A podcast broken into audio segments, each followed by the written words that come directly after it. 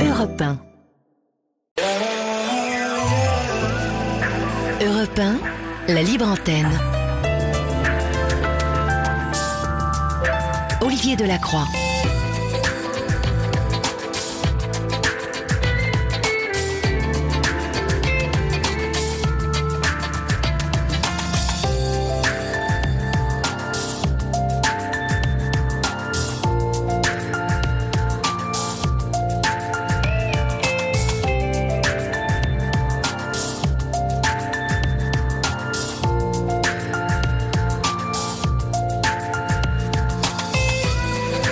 Bonsoir à toutes et à tous. J'espère que vous avez passé un agréable week-end et que vos libres antennes avec Valérie Darmon et toute son équipe euh, vous ont euh, capté, chers amis, et que ce phare dans la nuit qui est euh, la libre antenne a continué de briller pour vous durant tout le week-end. C'est l'équipe de la semaine qui reprend la lumière du flambeau de ce phare et qui va vous accompagner jusqu'à jeudi soir. Nous sommes ensemble tous les soirs donc jusqu'à 1h du matin.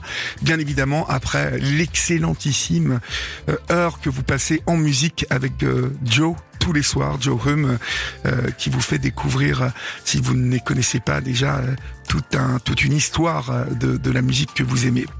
Et puis nous sommes ensemble donc jusqu'à 1h du matin. Maël vous l'a dit, vous pouvez composer le 01 80 20 39 21 pour nous joindre à tout moment. Julia Freun et, et, et Florian Lanoir pardon, sont là. Ils vous attendent en régie avec euh, Laurent Pelé, notre réalisateur. Vous pouvez nous écrire vos SMS au 739 21 suivi du mot nuit puis euh, espace, puis votre message, 75 euh, cents de l'envoi. vous pouvez nous écrire vos mails à libreantenne.europe1.fr et puis sur notre groupe Facebook où nous accueillons 36 nouveaux membres en un week-end.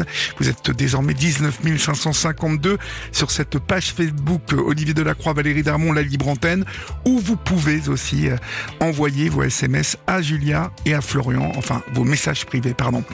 Et puis euh, il y a bien évidemment toujours notre adresse postale où vous pouvez nous écrire. Nous sommes très attentifs à vos courriers. C'est pareil, la libre antenne, Europe 1, 2 rue des Cévennes, 75 015 Paris. Deux messages pour euh, des personnes qui nous écoutent tous les soirs et qui euh, euh, sont des adeptes de la libre antenne. On embrasse tout d'abord Suzanne. Suzanne qui est la grand-mère de Thomas, notre collaborateur journaliste ici à la rédaction d'Europe Suzanne nous écoute tous les soirs et je vous embrasse bien fort Suzanne et merci, merci pour votre fidélité. Chaque soir, vous êtes là avec nous sur cette libre antenne. Et puis, il y a un message un peu spécial pour euh, les deux jumelles musiciennes qui nous écoutent tous les soirs et qui aiment l'accent espagnol, euh, qui euh, leur manque un peu à la buena noche. Ils te souhaitent à toi et à ta sœur, à ta sœur et à toi, une bonne nuit et il te dit qu'ils t'aiment. Voilà.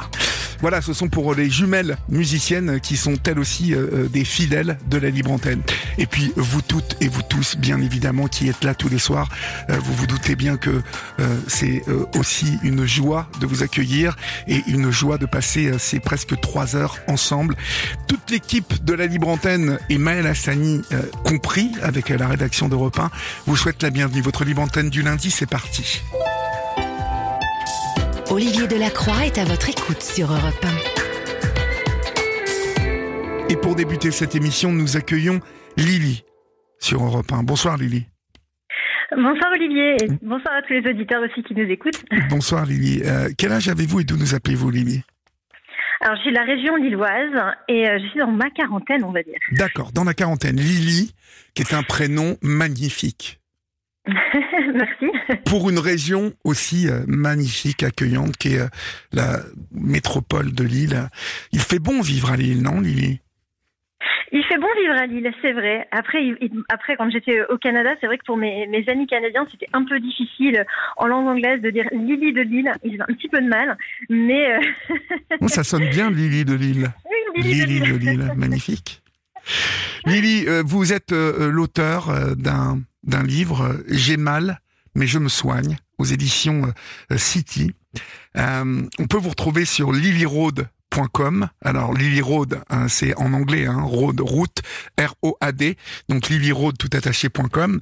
de quoi allez-vous nous parler Lily? Eh ben, je vous ai entendu une fois dans une des émissions, alors je ne saurais plus vous dire laquelle, mais dire que vous souhaiteriez que cette émission soit un phare dans la nuit. Et euh, bah, c'est exactement ce que j'aimerais que mon témoignage y soit euh, en fait ce soir. j'aimerais parler des différentes choses qui m'ont qui me sont arrivées. Alors on va dire ma vie était une succession de montagnes russes. Alors comme tout le monde vous dirait, mais on va dire j'ai alterné des gros hauts et des gros bas. Et malgré tout, à la fin de tout ça, je me dis qu'il n'y avait pas de hasard et que des rendez-vous, et que tout ce qui m'est arrivé finalement avait un sens, et que c'était euh, pour que je puisse enfin euh, être alignée avec ma mission de vie, et que euh, tout, tout, ce qui m'est arrivé, on va dire que ce soit de l'anorexie, du harcèlement scolaire, les migraines qui m'ont poursuivi, les tendinites qui ont gâché ma vie, et la lombalgie chronique qui est devenue bah, le dictateur de mon existence, hein, puisqu'elle a complètement bouleversé la façon dont je vivais, parce que je vivais un peu à 100 à l'heure, euh, finalement avait un sens. C'est pour que je sois peut-être là avec vous ce soir, et puis que je, pour que je puisse raconter mon histoire et donner un message d'espoir, un espoir comme quoi euh, une reconstruction après euh, la douleur chronique est possible, et qu'une renaissance finalement est possible à tout âge. Alors, je, je, vois que vous êtes chanteuse aussi euh, sous le nom de Lily Road et que vous faites en moyenne 300 dates par an. Ça, ça, ces douleurs euh, ont commencé euh, alors que vous étiez déjà chanteuse? Alors juste, alors je suis, je suis auteur-compositeur-interprète, donc sur scène je chante mes propres chansons. Et c'est vrai que je, je, faisais énormément de kilomètres. J'ai parcouru toute la France en long, en large et en travers. en rencontrant toujours un, public à l'écoute et, et heureux de partager ces moments avec moi. Et on va dire que c'est euh, la douleur chronique qui m'a un peu arrêtée euh, en plein en pleine pleine tournée finalement puisque euh, c'est vrai que j'ai commencé à ressentir alors j'ai toujours comme je vous l'ai dit hein, j'ai toujours eu des, des, des, douleurs un peu diffuses auxquelles les médecins ne savaient pas trop quoi c'est pas trop quoi dire en fait. C'est pas trop d'où ça venait. Donc on me disait bon écoutez on est sur vous hein, voilà on a tous des douleurs. Et euh, on va dire que par contre, quand les, lombalgies chroniques, donc les douleurs du dos, hein, ont commencé à, arriver, euh, ça m'a coupé les bras, coupé les jambes, et euh, c'était pour moi impossible de, continuer à, mener la vie que, j'avais. les douleurs étaient terribles. je faisais des, je faisais des analyses, etc. On me disait qu'il n'y avait rien, alors que moi j'étais vraiment en souffrance dans mon corps. Je, savais montrer les endroits de mon corps qui, me faisaient mal. Euh, et on va dire que oui, c'est cette douleur chronique qui m'a euh, qui m'a arrêtée. D'accord, cette douleur chronique qui vous a arrêté, donc euh, et que vous avez fini par soigner. Est-ce que vous saviez comment la soigner alors, j'ai eu euh, toute une période euh, d'errance thérapeutique, hein, puisque ce, défi qui est la douleur chronique, de, nombreuses personnes le vivent au quotidien. Hein. on a tous un peu mal au dos, on a tous quelques migraines, euh, etc. Mais quand ça prend des proportions un peu plus, un peu plus grandes, j'avoue qu'il n'y a plus vraiment personne pour nous aider et on se retrouve à chercher des solutions partout, même chez les magnétiseurs, chez les rebuteux. On cherche une dernière petite lueur d'espoir je sors de, trois ans d'enfer. J'ai, pas d'autres mots pour euh, les définir. Hein. J'ai, touché le fond. Euh, je ne pouvais plus marcher. J'étais euh, alitée. Je ne pouvais euh, plus plus du tout me, déplacer. Et toujours pareil, on me disait, écoutez, on, ne sait pas d'où ça vient. Alors j'avais j'avais une hernie discale, hein, mais comme tout le monde. Elle a explosé, ce qui a provoqué une paralysie. Donc j'ai été, j'ai été opérée pour ça. Oui. Et après l'opération, euh, le chirurgien me dit écoutez, euh, l'opération est un succès, euh, il n'y a plus rien, votre dos est nickel, il n'y a plus aucun problème. Et moi, j'avais toujours aussi mal, voire plus mal qu'avant. Et là, quand tout le monde vous appelle, vous savez, vous avez des amis qui vous appellent, ça y est, t'es opéré, maintenant ça va, tu vas pouvoir reprendre le sport, tu vas pouvoir reprendre ta vie, etc. Moi, j'étais là, mais, mais, non, en fait, je, je, j'ai, alors j'ai, j'ai été opérée parce que j'étais paralysée, pas pour un mal de dos. Et le problème, c'est que j'ai toujours aussi mal au dos. Et c'est là qu'a commencé un, long chemin de croix où j'ai essayé de trouver euh, pourquoi j'avais euh, pourquoi j'avais toujours aussi mal. Le dos, c'est l'enfer. Hein. Euh, Quand vous avez mal au dos, c'est véritablement l'enfer. Mon, mon ah frère, en ce moment, a mal au dos. Il est avocat, donc il passe beaucoup de temps assis. Euh, et, et, et je, il me dit combien il souffre en ce moment, que c'est terrible. C'est terrible et euh, il y a vraiment deux types de, douleurs en fait. Hein, et euh, il y a même trois types de douleurs euh, reconnus par l'OMS. Euh, et moi, ce, que, ce dont je souffrais en fait, c'est ce qu'on appelle les douleurs qui sont anciennement les douleurs psychosomatiques. Donc ça, ce mot doit vous parler. Hein, on a tous entendu ce mot qui est un peu galvaudé maintenant. Où c'est bah, psychosomatique, c'est dans ta tête en fait. Mais depuis 2022, les neurosciences, elles ont vraiment fait des grandes avancées. Et ces douleurs psychosomatiques ont été rebaptisées en, en en douleurs neuroplastiques.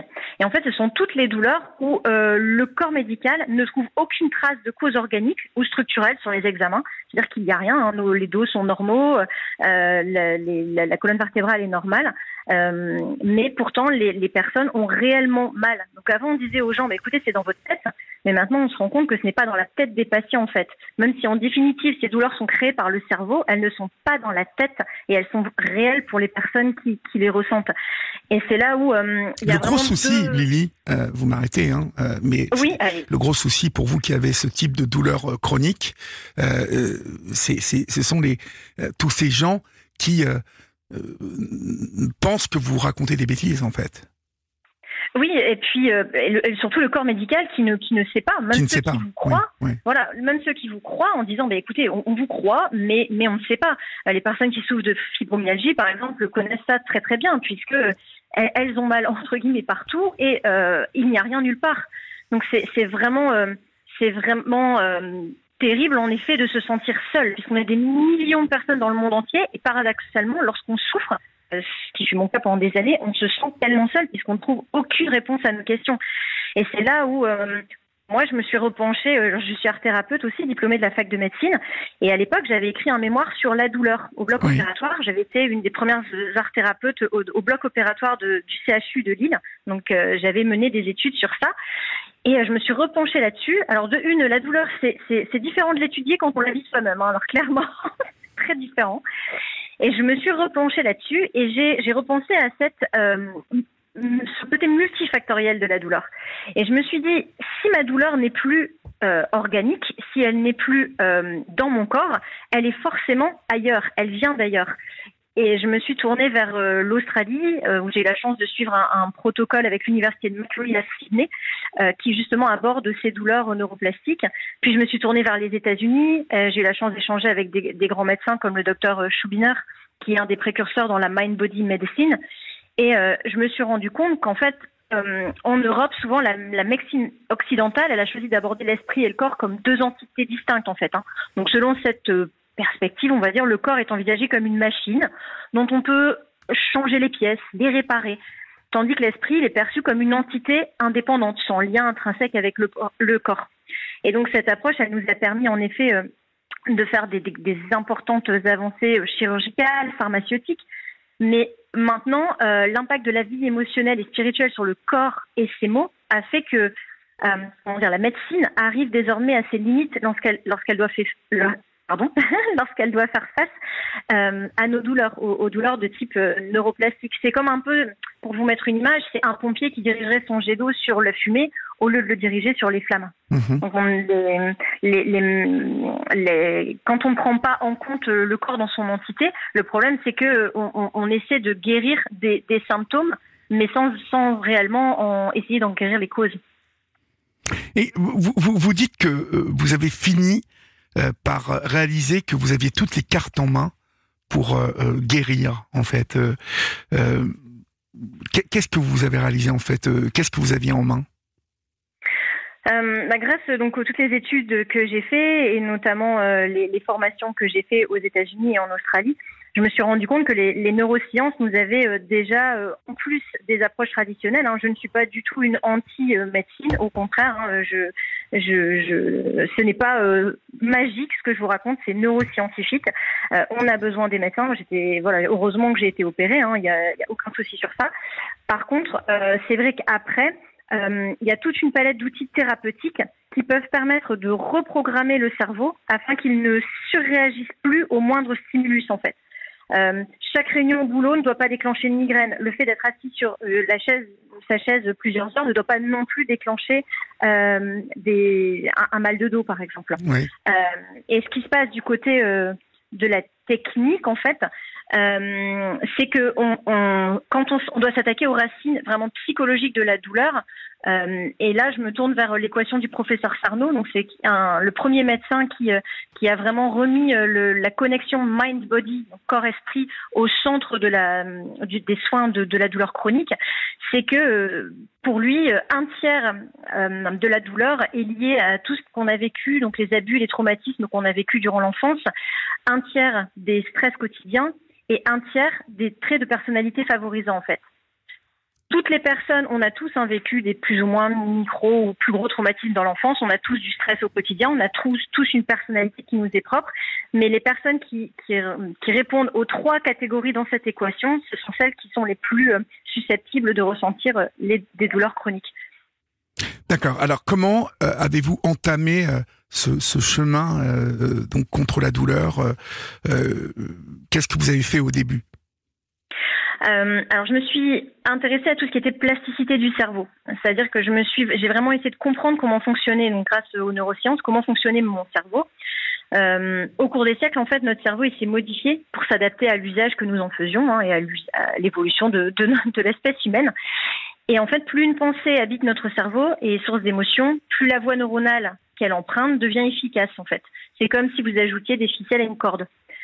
Euh, les voies neuronales les plus stimulées deviennent alors dominantes et plus rapides que celles qui sont rarement utilisées. C'est ce qu'on appelle la plasticité cérébrale ou neuroplasticité, en version vraiment vulgarisée, mais c'est plus ou moins ça. Et donc quand on apprend à nager, bah, c'est super, hein, puisqu'on active nos muscles des jambes tout en mobilisant aussi ceux des bras, et on apprend une activité sans s'en rendre compte, on apprend à nager. Oui. Par contre, apprendre à nager ou à avoir mal, malheureusement, ça fait aucune différence pour notre cerveau. Donc petit à petit, quand notre notre cerveau a appris à avoir mal ou a eu mal, comme c'était dans mon cas puisque j'avais des douleurs chroniques depuis très très longtemps, ou comme c'est le cas par exemple si vous avez déjà entendu parler de ce qui est les membres fantômes des amputés, euh, ces personnes ont mal alors que le alors membre, n'est plus, plus euh, voilà n'est plus là.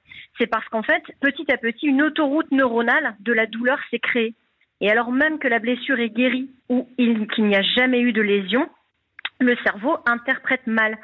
Donc le cerveau qui est là pour nous protéger, il hein, faut jamais oublier que, le, cerveau, euh, que la douleur est bénéfique. Hein, c'est une réponse psychologique, euh, physiologique pardon, normale euh, qui est fait pour nous protéger.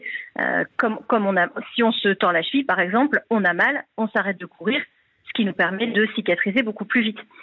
Par contre, dans le cas où le cerveau euh, se trompe, donc fait une erreur d'interprétation, oui. il interprète des signaux normaux, comme par exemple s'asseoir, comme si c'était un danger pour lui. Et au lieu de, donc il envoie euh, le, il reçoit des, des, signaux de danger, et du coup il va générer des réponses de douleur, puisque lui il a eu une, une interprétation de type peur. Et ce cercle vicieux, malheureusement, au plus on a mal, et bien au plus on a mal. À ça vient s'ajouter les traumatismes qu'on a pu avoir euh, dans, dans l'enfance ou euh, qu'on qu vit encore euh, sur le moment. Et vous mélangez tout ça et vous avez un cercle vicieux de la douleur dont il est impossible de sortir sans s'attaquer finalement aux différentes composantes. C'est-à-dire tout d'abord essayer de faire face à tout notre à nos traumatismes d'enfance. Donc c'est ce que j'ai essayé de faire par différents outils, notamment l'art thérapie à laquelle j'étais formée, l'écriture expressive à laquelle j'étais formée aussi. Euh, donc ça veut dire accepter de, de faire face finalement à, aux choses qu'on n'a peut-être pas voulu voir jusque-là. Moi, j'étais en, en burn-out complet, mais je, je voulais pas, je voulais pas le voir. Oui. Euh, et mon cerveau m'a dit, écoute, tu vas, tu vas te rendre compte que là, tu n'es pas aligné euh, avec ton, avec ta mission de vie. Tu n'es pas à ta place. Tu ne fais pas ce que tu as envie de faire. Euh, j'étais en, burn-out complet avec euh, une, petite fille qui, ne dormait pas. J'étais toute seule avec elle. Je gérais euh, le lendemain le, le, travail. J'y allais. J'avais même pas dormi depuis deux trois jours. Ça m'arrivait de ne pas dormir et d'y aller directement. Euh, j'étais vraiment, comme on dit vulgairement, au bout du rouleau. Et mon corps m'a dit stop, stop. Tu vas. Et, c'est là où parfois les gens parlent de douleur projetée en fait.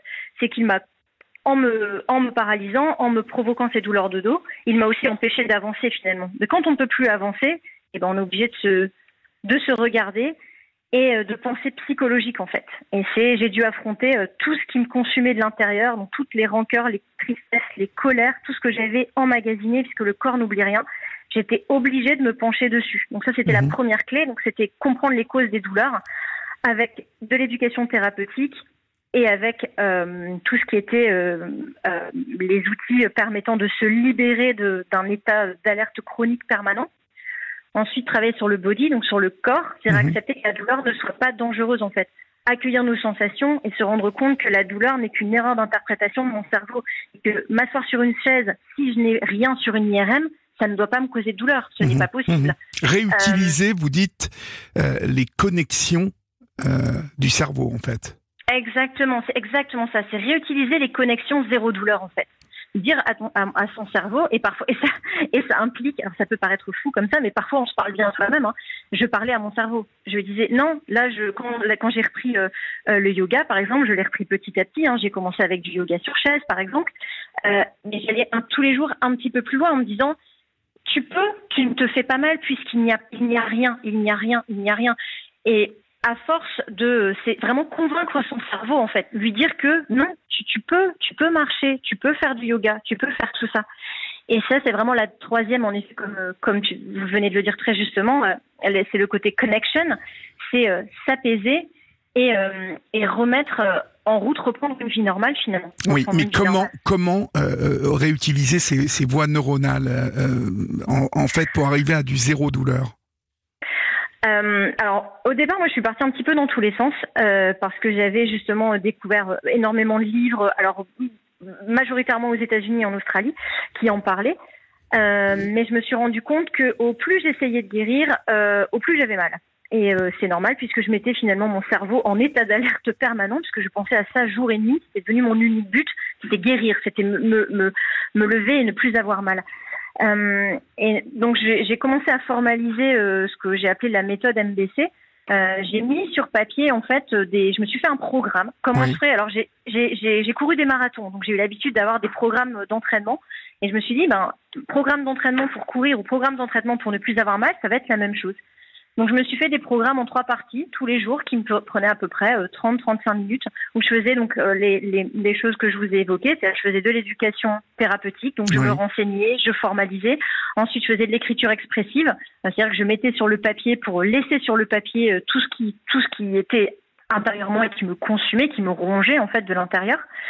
Et euh, je me suis mis un petit programme, euh, donc comme je suis professeur de yoga et de méditation, euh, je me suis remis en mouvement petit à petit grâce au yoga et grâce à la marche. Et la combinaison des trois, donc euh, pendant à peu près 45 jours, donc petit à petit, euh, je, je m'accrochais aux, aux, aux petites victoires. Et, euh, et un jour, bah, je me suis rendu compte que finalement, je, je m'en étais sortie et, et depuis, je n'ai plus jamais eu mal. Alors pendant la période, par contre, c'était pas c'est pas la vie est un long fleuve tranquille. Hein. C'est-à-dire que j'ai eu pas mal de rechutes, j'ai eu beaucoup de doutes, des moments où je me disais, euh, mais enfin, j'avais envie de tout envoyer balader en me disant que ça marchait pas.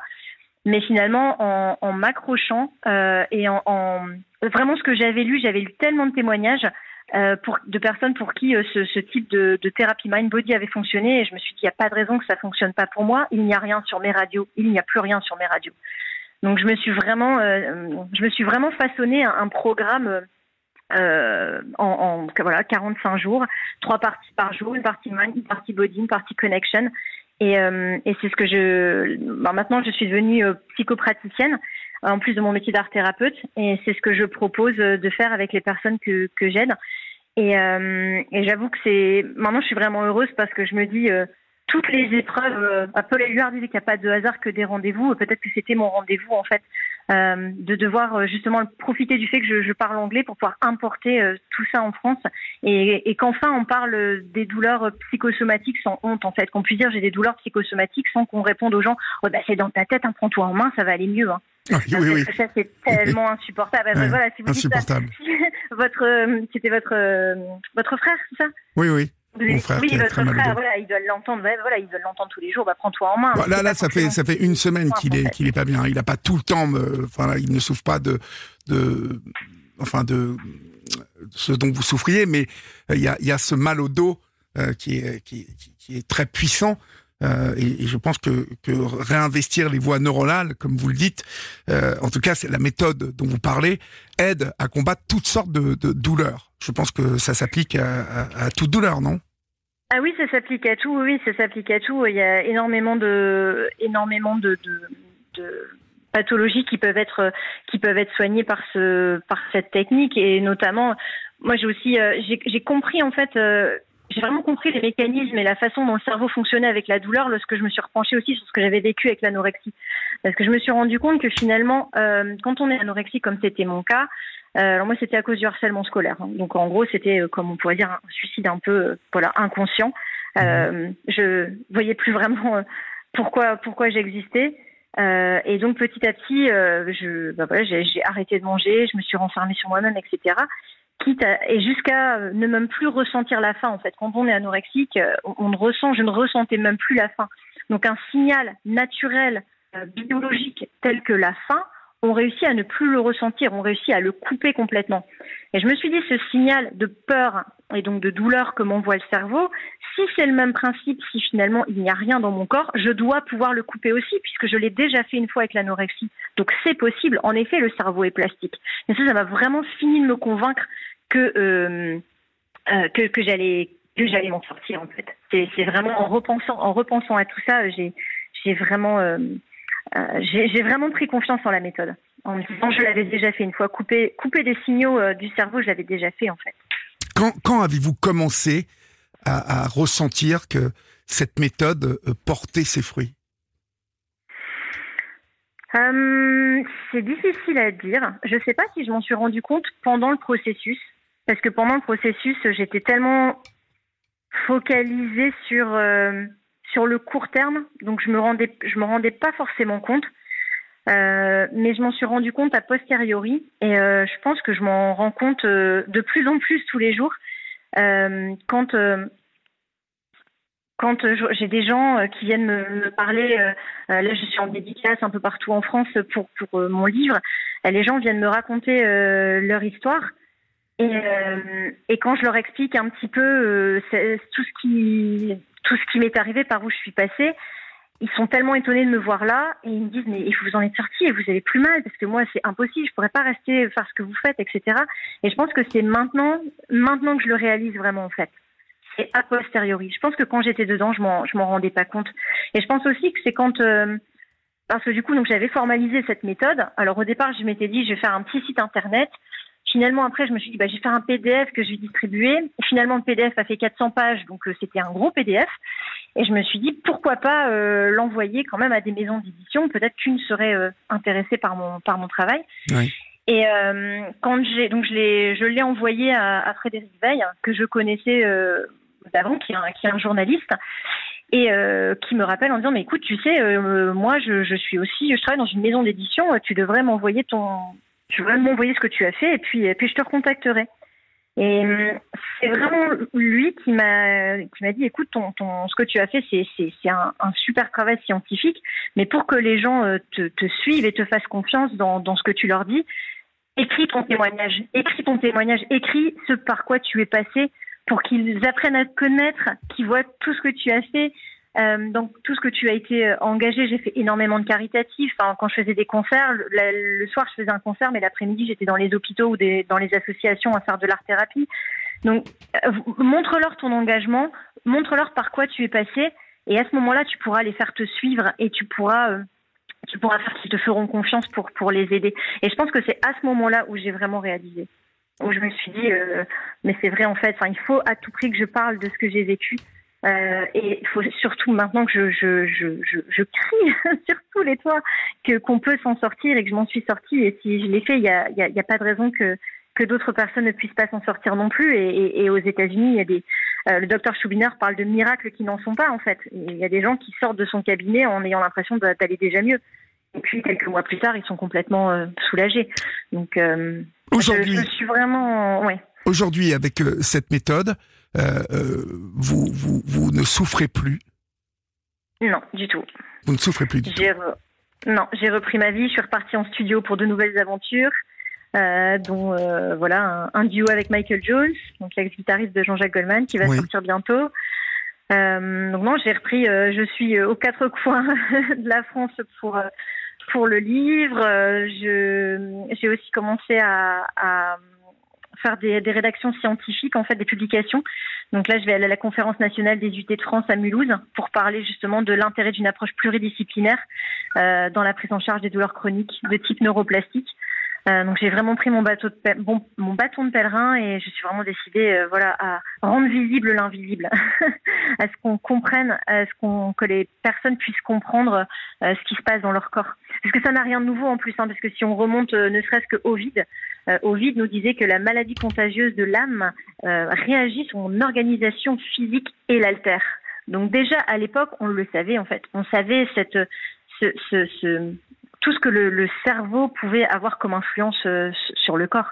Donc euh, c'est c'est on l'a juste oublié au fil au fil des au fil des années, mais finalement il y a, y a rien de nouveau en fait.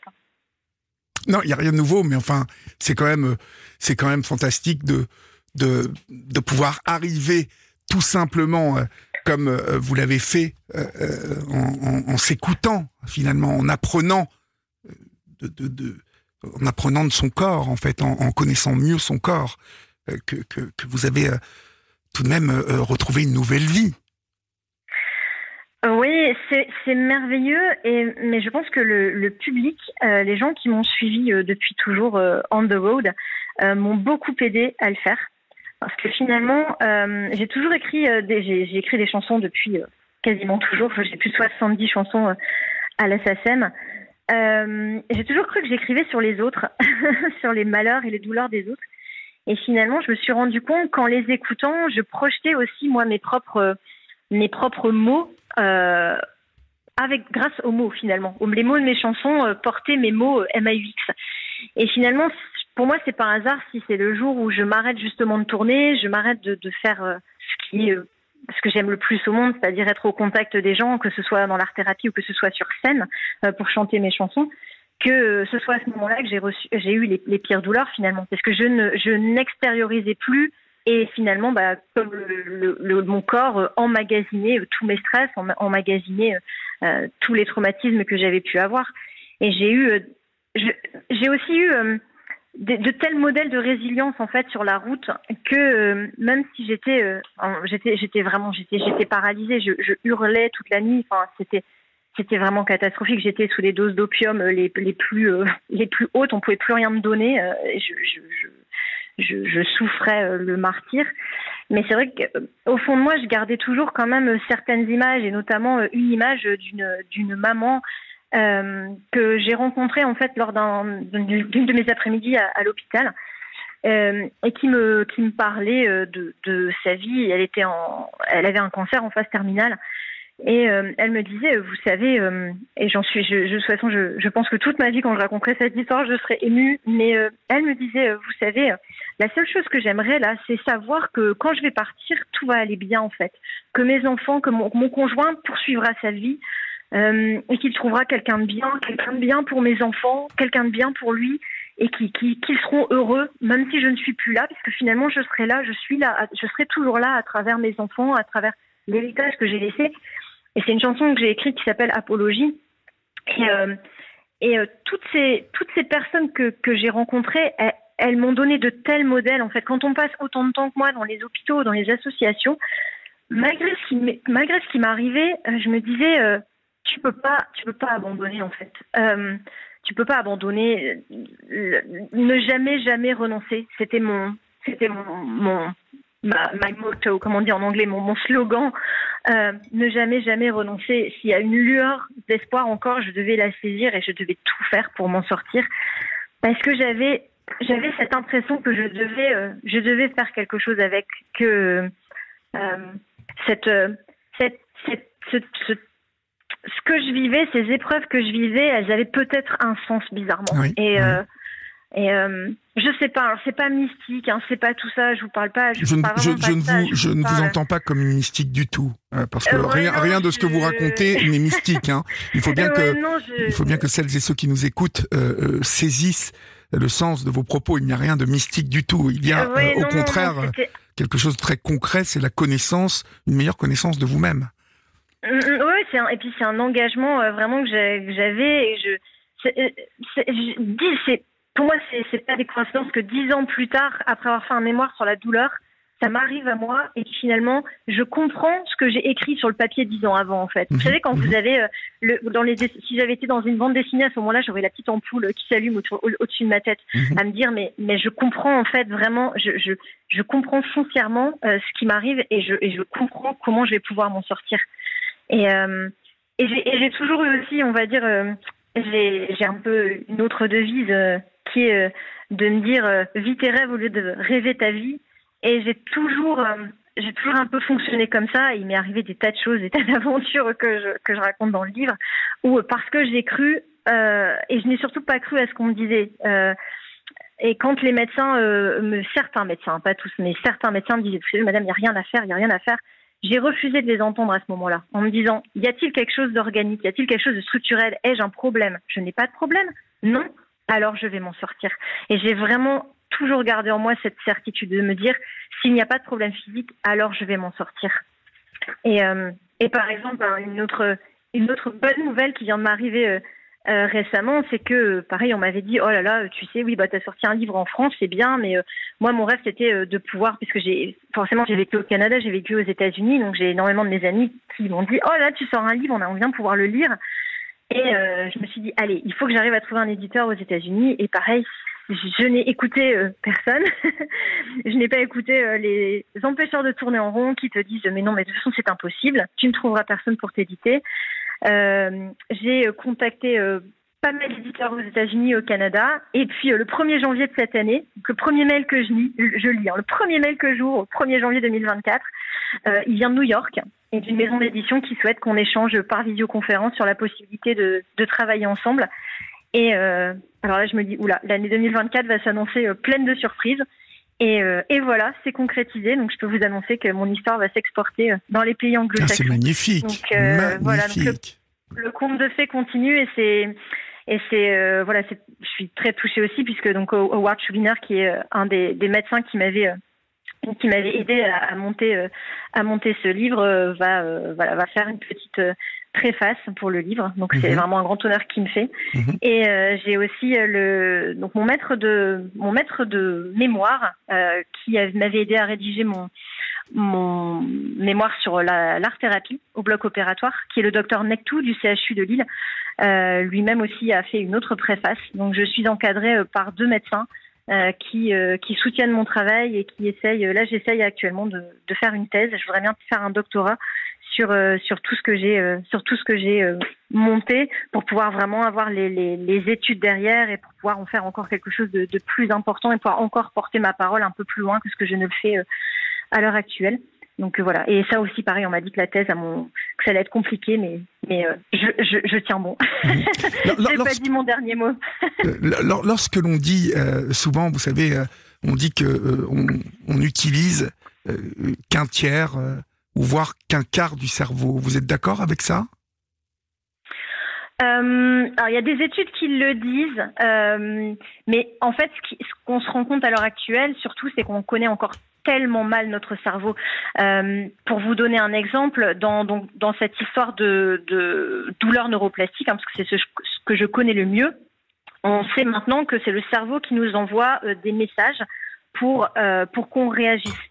Mais il y a deux écoles. Par exemple, le docteur Sarno, à l'époque, disait que le cerveau nous envoie ces messages euh, afin de nous détourner d'une douleur psychologique qui serait encore plus difficile euh, à supporter que la douleur physique.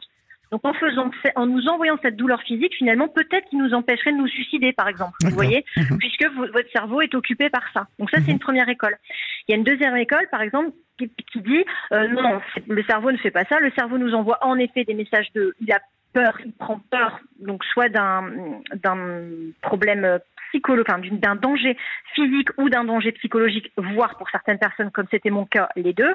Euh, puisque j'avais voilà j'étais en complet burn-out et en plus j'avais en effet eu une opération donc des, des vraies douleurs euh, qui étaient encore euh, dans mon corps et que le cerveau dans ces cas-là nous enverrait ces, douleurs pour nous demander de ralentir pour nous dire de faire attention pour que l'on se prenne en main etc.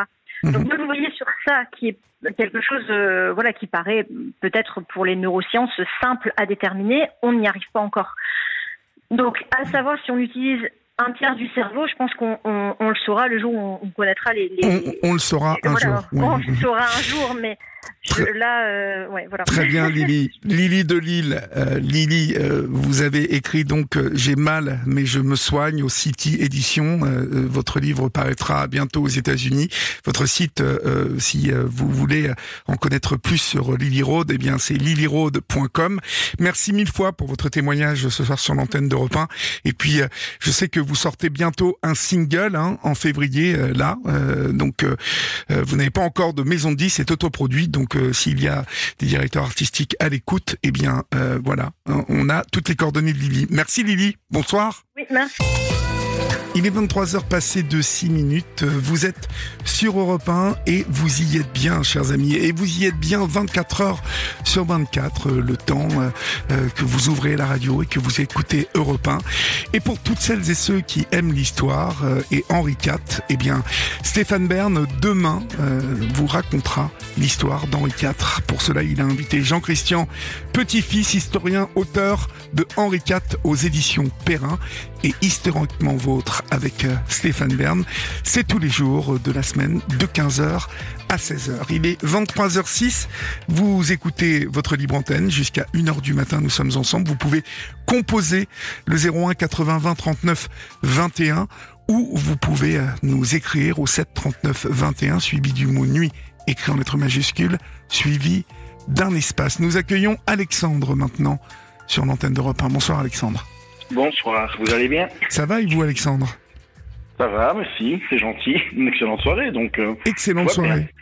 D'où nous appelez-vous Alexandre avec ce petit accent euh, De Belgique.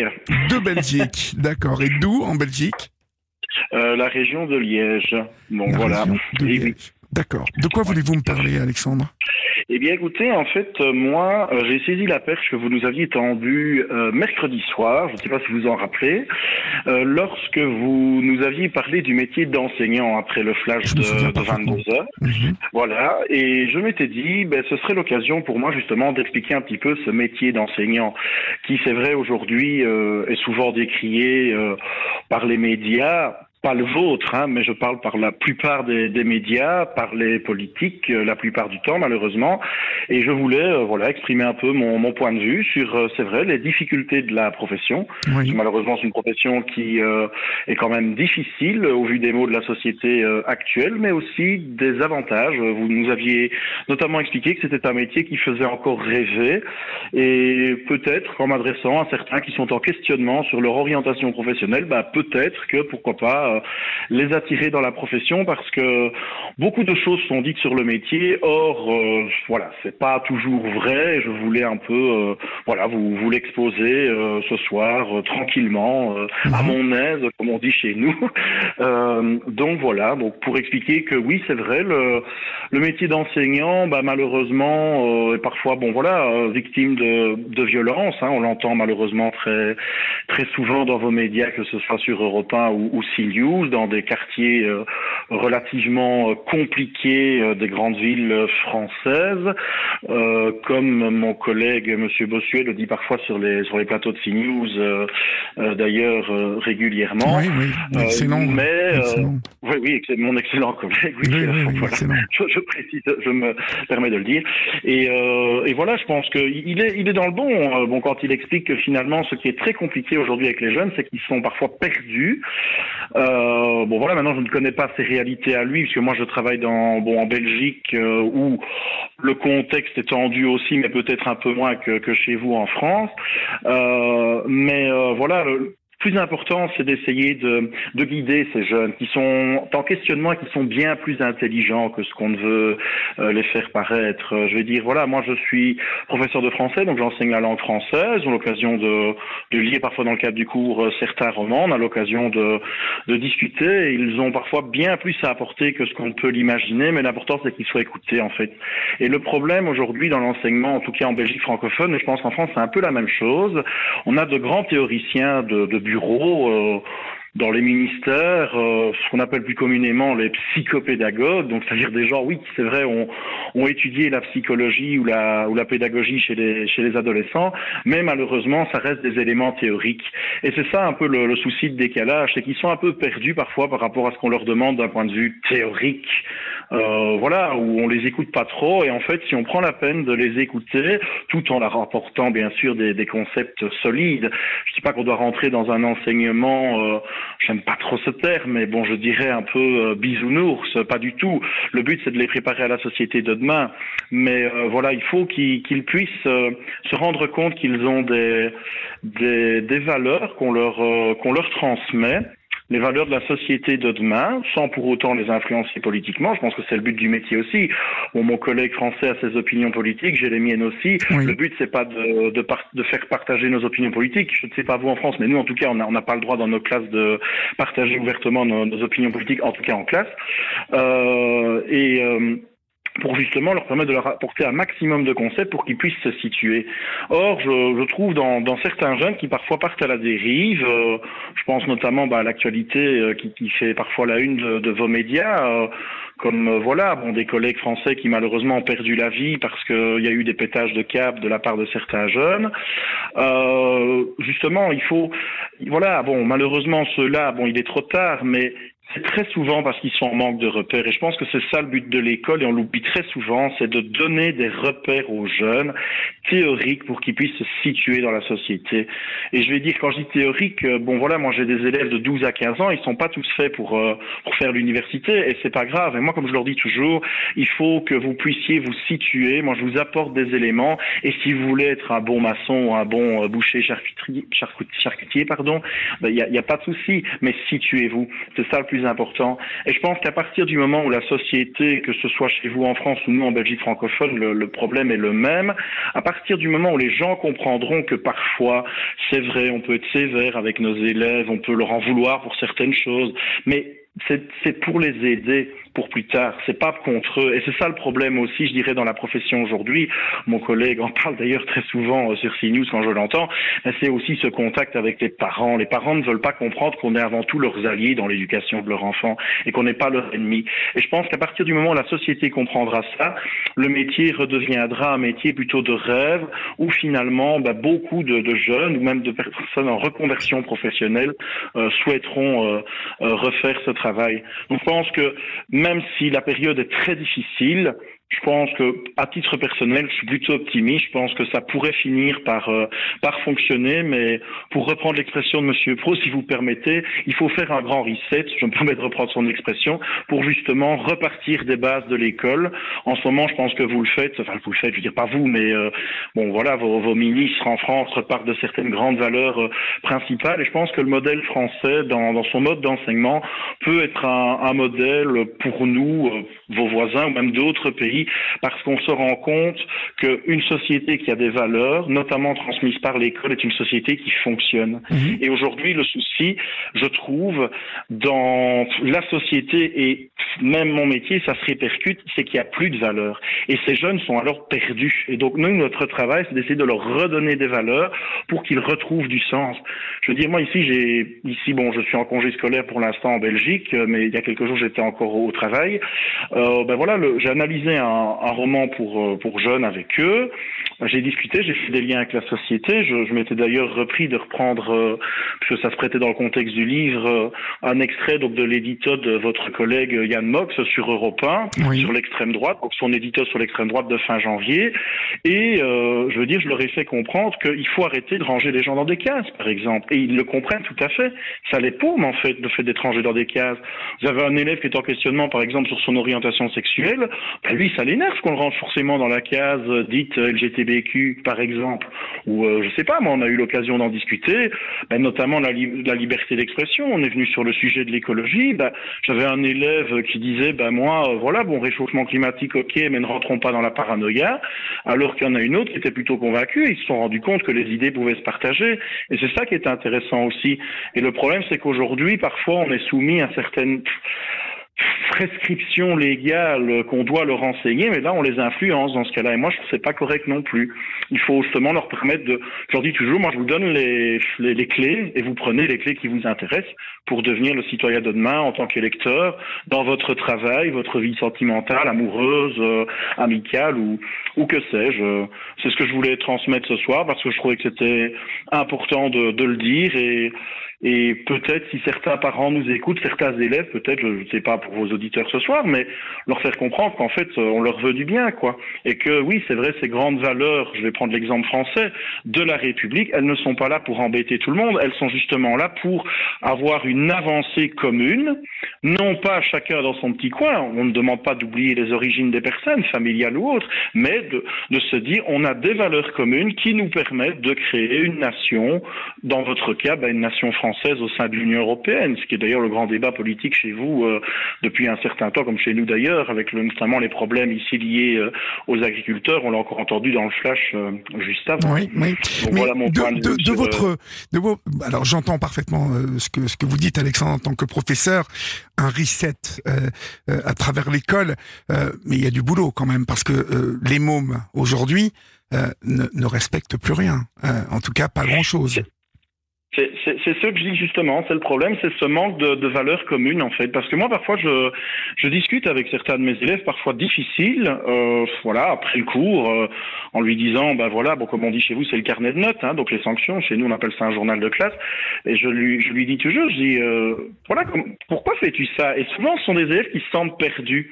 Et moi je leur dis toujours, je dis, euh, comme on dit chez nous en Belgique, morture sachique, c'est-à-dire ben, il faut il faut continuer quoi. Je dis ben voilà, mets-y du tien, et puis après tu pourras avoir un projet. Et puis là, à partir de là, ils se sentent un peu écoutés et ça va mieux. Maintenant, ça ça marche pas toujours, parce que le problème, je veux dire, ça reste aussi les parents.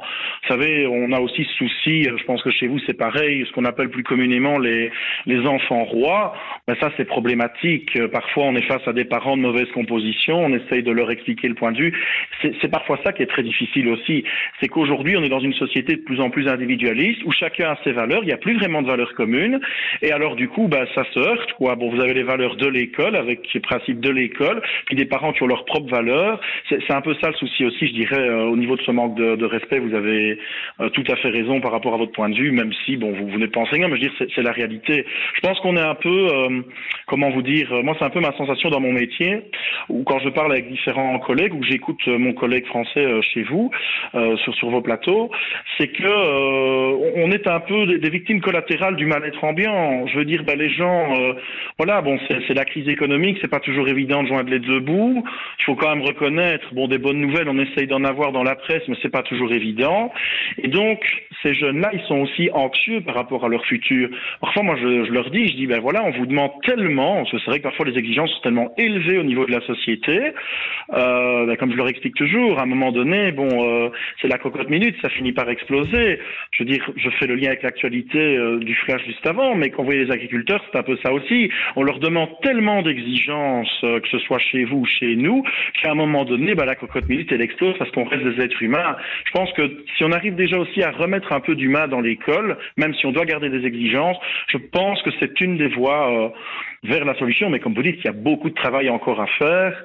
Euh, ça peut prendre des dizaines, voire enfin, des dizaines d'années, voire un demi-siècle. Mhm. Lorsque vous, lorsque vous parlez euh, des, des, parents des missionnaires, euh, euh, que faire vis-à-vis de ces parents-là? Parce que là, on mise tout sur les enfants et finalement, on mise tout sur l'école et des, des, profs comme vous investis. mais ceux qui ont deux ans, trois ans là actuellement et qui vont bientôt rentrer à l'école et qui ont des parents des missionnaires, est-ce que que faire vis-à-vis -vis de ces parents? Est-ce qu'en France, on parle depuis longtemps de sanctions. Hein euh, ça a du mal à venir. Mhm. Quel est votre point de vue là-dessus? Je pense qu'à un moment donné, il faut pouvoir envisager les sanctions. Chez nous aussi, il y a eu, il y a eu le débat, hein, notamment relatif aux allocations familiales, les allocations que les, les parents euh, reçoivent, euh, je veux dire, chaque mois euh, pour l'éducation de leur enfant. Je pense que ça existe chez vous aussi, au niveau de la sécurité sociale.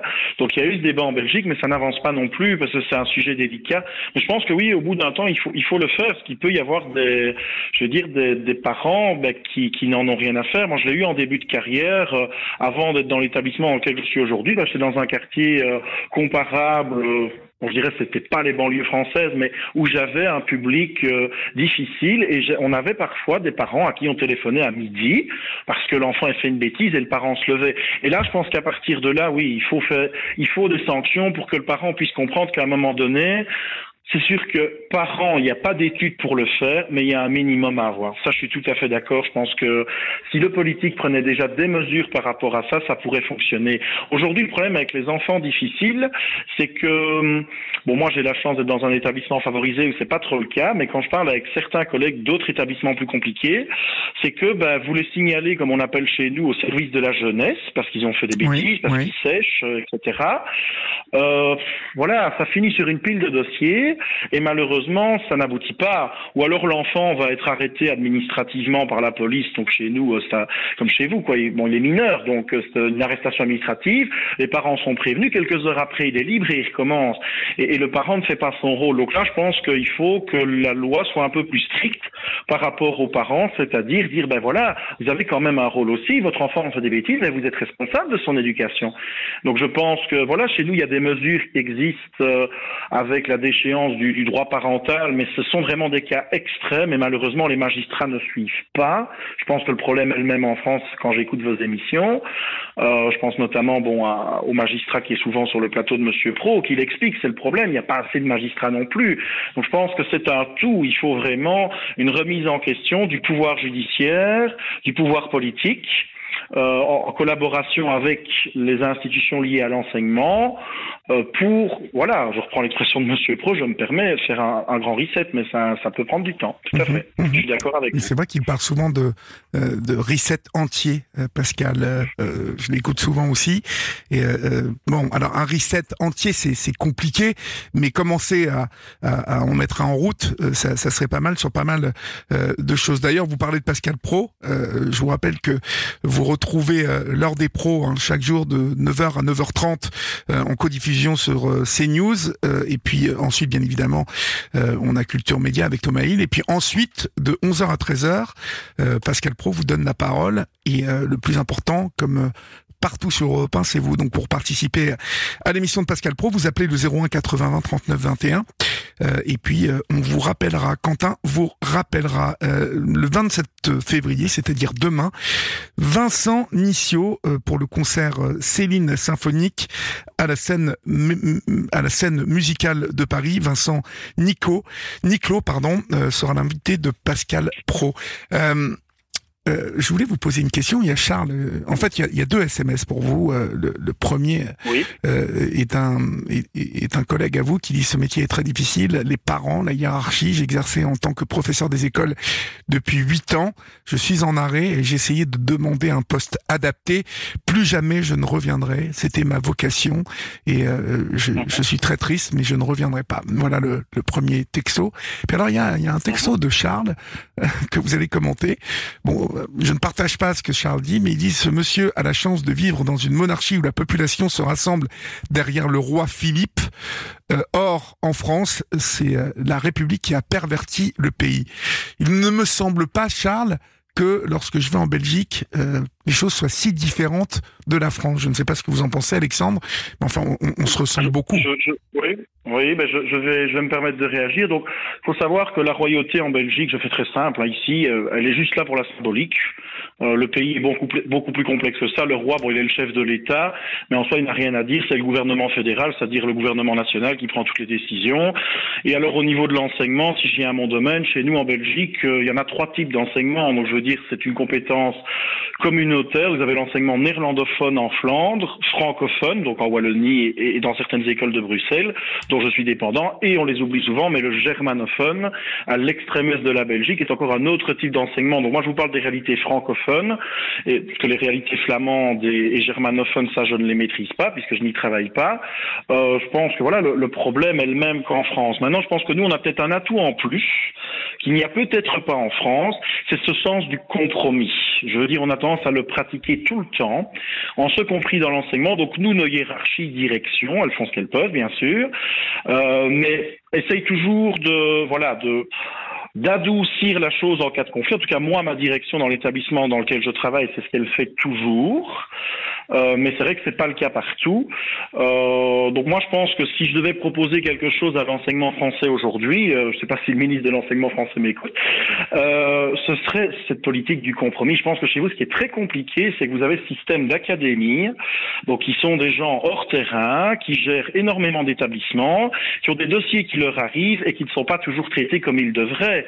Je veux dire, quand je vois encore mon, mon, collègue français décédé dans, voilà, Samuel Paty, si je ne dis pas de bêtises, oui, c'est ça, donc d'une attaque terroriste, on, s'est rendu compte dans l'enquête que, euh, à travers les médias, comme ils l'ont expliqué, ben justement, c'est le, son académie qui n'avait pas réagi comme elle devait et qu'il y avait une direction qui voulait réagir, mais qu'il y avait une hiérarchie au-dessus, ça posait problème.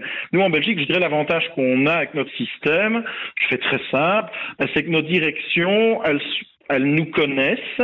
Alors elles peuvent monter plus haut s'il y a des soucis, mais c'est vraiment la, dernière étape si l'enseignant est vraiment de mauvaise composition. Euh, donc voilà, moi je pense que le compromis c'est important. Et je pense que c'est ce qui manque peut-être chez vous en France. Je me permets de faire le lien avec l'actualité de la, la, crise de l'agriculture.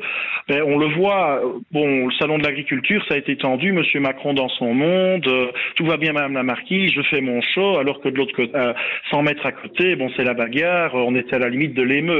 Heureusement, les policiers ont bien géré la situation. Nous, en Belgique, on a eu aussi des mouvements liés aux agriculteurs, mais qui a fait le politique? On se met autour d'une table, on essaie de trouver des solutions. Alors, j'ai pas dit que c'était parfait, parce qu'aujourd'hui à Bruxelles, euh, vous l'avez dit dans le flash, euh, ça a aussi été tendu.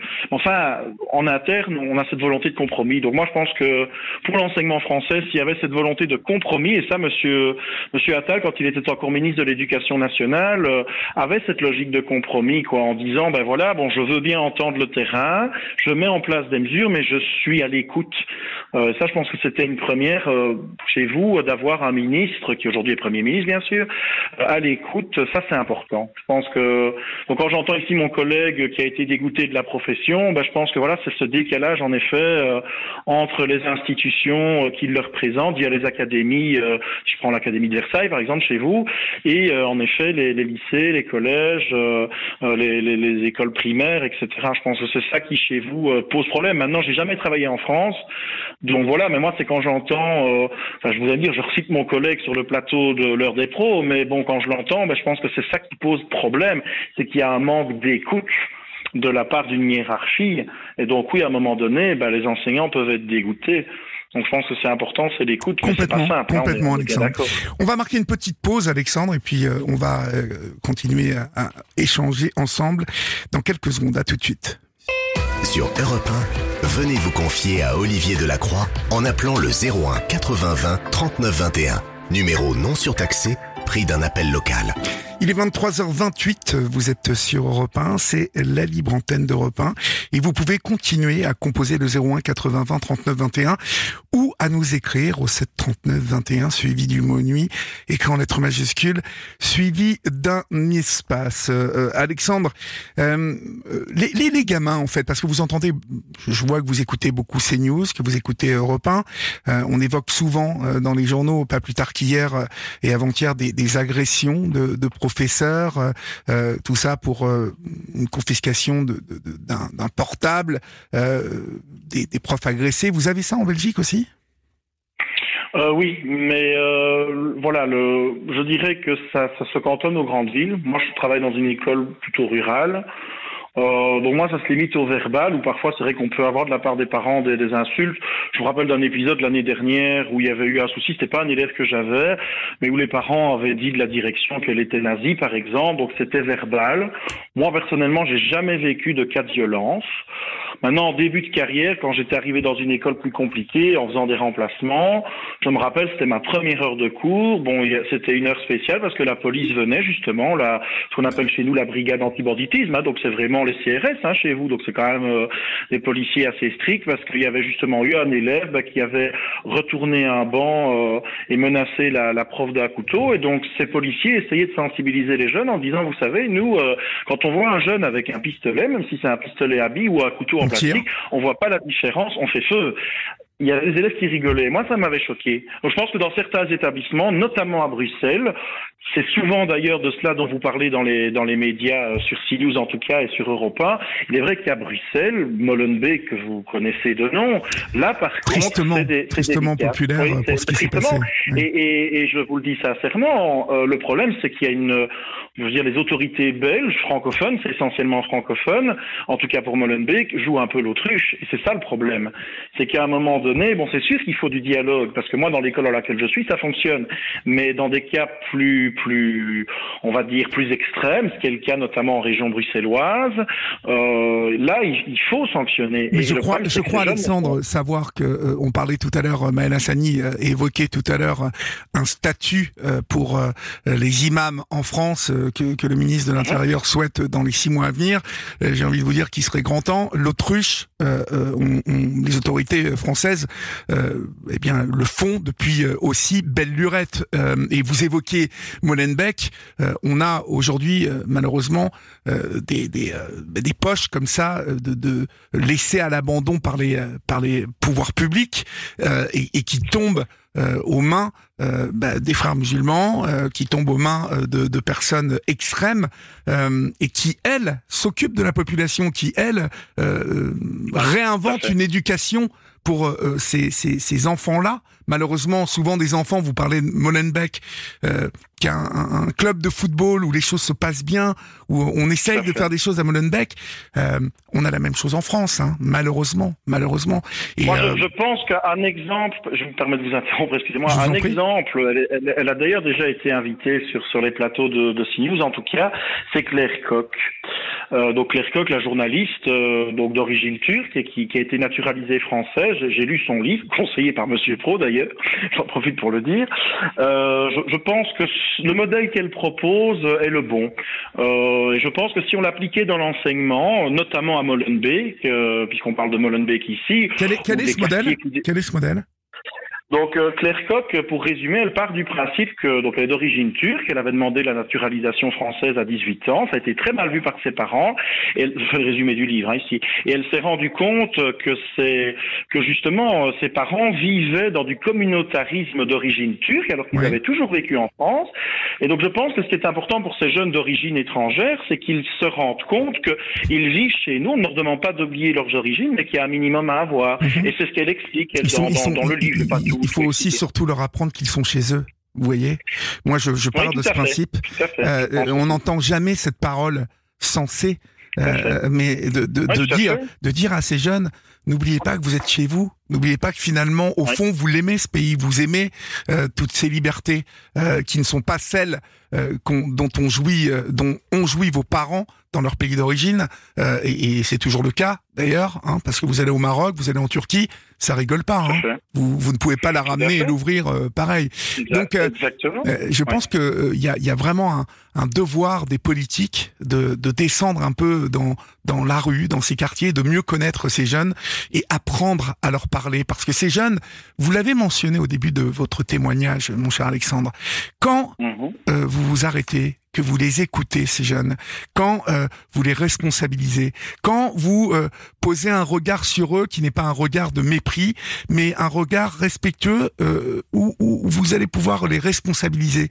Il y a bon nombre de ces jeunes qui répondent présent à ça bon nombre de ces jeunes euh, qui, qui sont habitués finalement à être euh, à ne pas être respectés et, et qui dans leur tête, comme on leur rabâche euh, dans leur quartier que euh, on ne les respecte pas, euh, qu'on ne les aime pas, bah, finalement il y a, y a un, y a un, un, fossé qui se creuse. Or, moi, je vais vous dire, euh, je viens d'une ville comme Évreux, hein, où il y a des quartiers populaires, euh, où, où, il y a un travail euh, qui est fait par les éducateurs, qui est fait par bah, tout, tout, tout, toutes les, les, les administrations qui s'occupent des jeunes. Bon, c'est une ville qui vit bien. Bien évidemment qu'il y a une délinquance liée à la pauvreté, bien évidemment qu'il y a une délinquance liée à, à l'immigration, mais n'empêche que il y, a, y a quand même un travail qui est fait de fond et ça se passe plutôt bien. Ça se passe plutôt bien. Tout à fait. Donc, je, veux dire, je veux dire, c'est ça qui est assez paradoxal chez vous, euh, mais pour être honnête, bon là, je, je, fais le lien avec la politique, mais le Rassemblement national, qui pourtant est attaché aux valeurs françaises, ça me paraît tout à fait normal. Euh, c'est ça, je pense aussi le succès du Rassemblement national aujourd'hui, c'est que ce sont des élus politiques qui certes pour l'instant sont dans l'opposition chez vous, peut-être un jour dans une majorité, mais qui justement prennent la peine d'écouter les gens et de proposer proposer des solutions. Et Mhm. ça, je pense que, comme vous dites, on le voit actuellement dans les mairies RN. Objectivement, je vous le dis du de Belgique quand je regarde vos reportages, etc. euh, Il faut quand même reconnaître ce qui est. Les gens sont satisfaits. Si on voit l'expérimentation ici des uniformes, peut-être pas un hasard si justement Béziers fait partie des villes qui essayent, euh, par rapport à la proposition chez vous de rendre obligatoire l'uniforme dans les établissements scolaires d'ici deux à trois ans. Ben, si Béziers essaye, c'est pas un hasard non plus, parce qu'on a des, des, des enseignants qui ont été écoutés par leur maire, qui je pense, si je ne dis de bêtises, était maire, euh, maire, pardon, Rassemblement National, et maire, excusez-moi, c'est un parti politique belge. Euh, voilà, donc je pense que vous avez tout à fait raison là-dessus. C'est l'important, c'est l'écoute. On peut souligner, Euh, on peut souligner tout de même que, communes. on peut souligner quand même que c'est une initiative euh, du gouvernement Macron, hein, l'uniforme à l'école. Donc, euh, euh, mais c'est très bien que, que le maire de Béziers, d'ailleurs euh, pour le pour lequel j'ai la plus grande sympathie, euh, Robert est, est- est quelqu'un. euh, je, je- voilà, je crois que c'est quelqu'un qui aime tout simplement son pays et qui essaye de faire euh, au mieux. Et euh, souvent, quand j'écoute cet homme. Euh, je m'en fous qu'il soit euh, de telle ou telle tendance. Finalement, j'ai l'impression d'entendre un, un homme qui est quand même euh, sensé, qui essaie de raisonner et d'aller vers la logique. Donc, euh, moi, c'est souvent moi, ça je- que je- je prône. C'est la logique, euh, essayer d'être rationnel. Quand on connaît euh, son prochain, quand on le respecte, euh, il y a beaucoup de choses qui sont beaucoup plus simples. Beaucoup Tout à plus. fait. Vous savez, moi, je leur ai montré, euh, dans le cadre de mon cours, un extrait de, de l'heure des pros.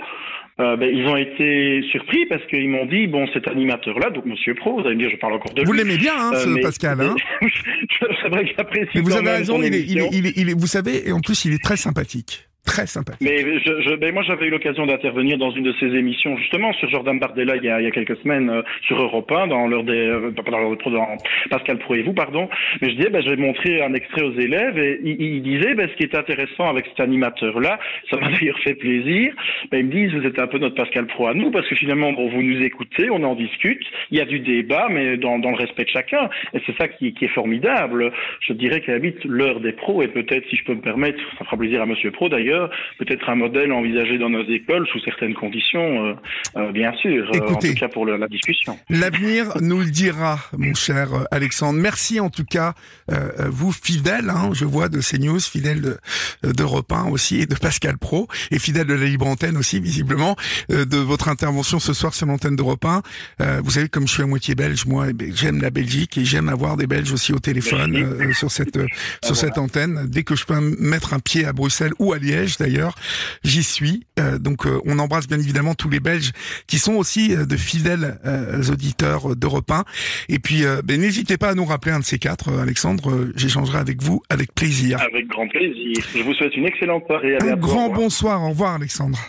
Il est 23h41, vous êtes sur Europe 1, c'est la libre antenne, vous pouvez continuer à appeler le 01 80 20 39 21 bien évidemment, ou nous écrire au 7 39 21 suivi du mot nuit, écrit en lettres majuscules, suivi d'un espace. Je vous rappelle aussi que le groupe Facebook de la libre antenne Olivier Delacroix Valérie Darmon, eh bien, a atteint 19 552 membres et que vous, vous y serez les bienvenus, chers amis. Vous y, vous y rencontrerez des personnes. Certains euh, sont devenus très amis, d'autres, nous n'avons pas encore de mariage, mais ça, ça, ça viendra, ça viendra. Donc, euh, n'hésitez pas à partager cette euh, page euh, Facebook de la Libre Antenne et puis, euh, bien évidemment, à la rejoindre, vous qui n'êtes pas encore, euh, qui n'êtes pas encore membre de cette communauté. Nous accueillons Christelle maintenant. Bonsoir Christelle.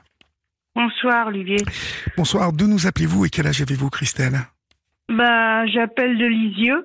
Oui, Bah, avant, j'habitais Évreux, que vous connaissez bien. oui. Puis Lisieux, que Et je maintenant, j'habite, j'habite Lisieux.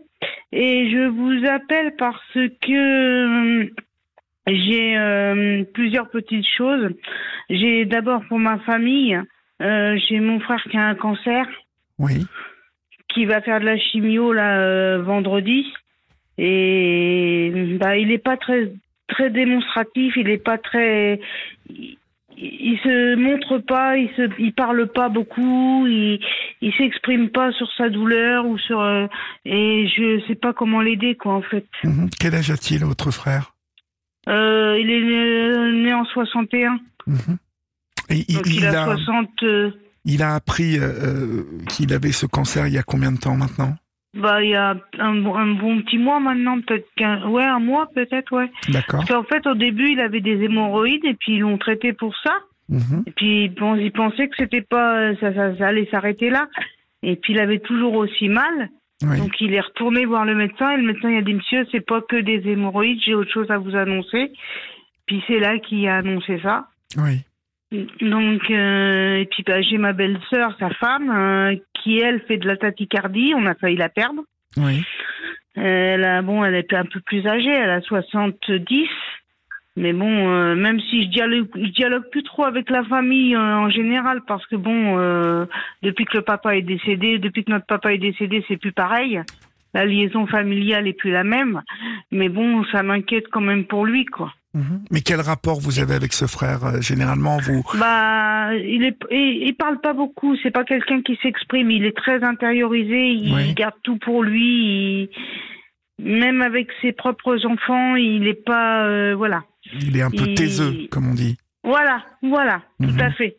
Tout à fait. Donc, euh, on ne sait pas trop ce qu'il pense, en fait.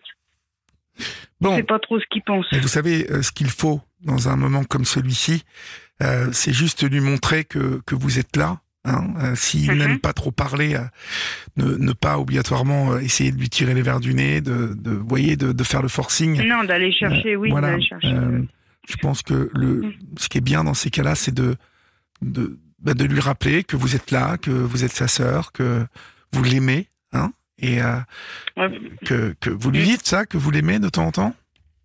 Bah oui, mais comme euh, c'est quelqu'un que, moi, comment vous dire, euh, il en a voulu à ma sœur parce que j'ai une sœur, moi aussi. Hein, j'ai, euh, il y a trois garçons et deux filles. Donc euh, pendant pendant quelques années, il voulait plus entendre parler de ma sœur Muriel. Et aujourd'hui, bah, parce que il y avait des, des désaccords, euh, des pensées. Nous, on dit ce qu'on pense, et puis bah lui, il, lui s'exprime pas, il intériorise, il met tout à l'intérieur, et puis bah il explose à un moment donné. Et là, il en voulait à ma sœur pendant quelque temps parce que Qu'est-ce qui s'était pas passé? Qu'est-ce qui s'était Bah, passé? il s'était passé, il s'était passé que bah ma sœur elle est franche, elle lui a dit que qu'il fallait pas parler comme ça, qu'il fallait parce qu'il a dit, il a quand même dit que sa nièce c'était une bâtarde quoi. Oula, Donc euh, ouais ouais, la, la, la, donc, la euh, fille, la fille de votre sœur, je suppose. voilà c'est ça. Donc et puis pendant quelques temps bah il a, elle a pas voulu y parler, hein, c'est ce qui est, C'est normal. normal. euh. C'est normal. Pourquoi, Voilà. pourquoi il a dit Et- ça? Pourquoi il a dit ça? Bah parce que je sais pas, il est des fois dans sa tête il y a des choses pas pas Pas pas, nettes. pas saines quoi. Ouais. Euh, Il aimait pas le, le, le père de la petite, c'est ça? Non, même pas. Il calcule même pas. euh, mon frère, c'était quelqu'un qui, nous a bien sorti plusieurs fois qu'il aurait souhaité être fils unique, quoi. Ah oui, carrément. Le, pro- le Mhm. problème, c'est qu'il a quatre, il a les frères et sœurs derrière, donc euh, voilà, il n'est pas fils unique, il y sera jamais. Mhm. Et puis au-delà Euh, d'être taiseux, il est pas très sympa, votre frère, dites donc. Bah, ça dépend des moments. Il y a Ouais. des moments où il donnerait sa chemise et puis le lendemain, euh, il parle plus, on sait pas pourquoi, on sait pas C'est ce qu'il l'aîné a. euh. C'est l'aîné Oui, oui. Non, Ah. il y a une sœur qui est. Non, j'ai une sœur Sylvie que j'ai pas connue. Ouais. Et après, bah, de Sylvie, ils sont passés à Sylvain puisque c'était un garçon. Et euh, bah, c'est pas quelqu'un qui s'exprime en fait. Soit il s'exprime et il pleure, soit il s'exprime pas du tout, et ou alors il dit des choses qui sont pas qui sont pas cool quoi. Il pleure? Il pleure? Oui, il pleure, oui. Mais pas, Il pleure souvent. Ah bon c'est quelqu'un, c'est ouais, ouais, c'est quelqu'un qui, qui a fait quand même, euh, il nous a fait peur. Hein. Il a fait deux tentatives de suicide. hein. Euh, parce qu'il n'avait pas d'enfant, parce qu'il n'avait pas son papa à côté de lui, parce que. Ah, il est pas, il est pas très bien dans sa peau, dites donc. euh, ouais, ouais, non, non, non, non, non, non, il a du mal, il a du mal à, à extérioriser. Mhm. Parce que vous savez, le cancer, c'est bon, c'est souvent aussi euh, des émotions comme ça qui qui euh, qui sont enfouies, euh, qui sont entassées, euh, des, des, Mhm. des- des émotions qu'on qu'on a du mal à, à faire sortir, et puis et puis ça coince quoi, ça coince. Mhm.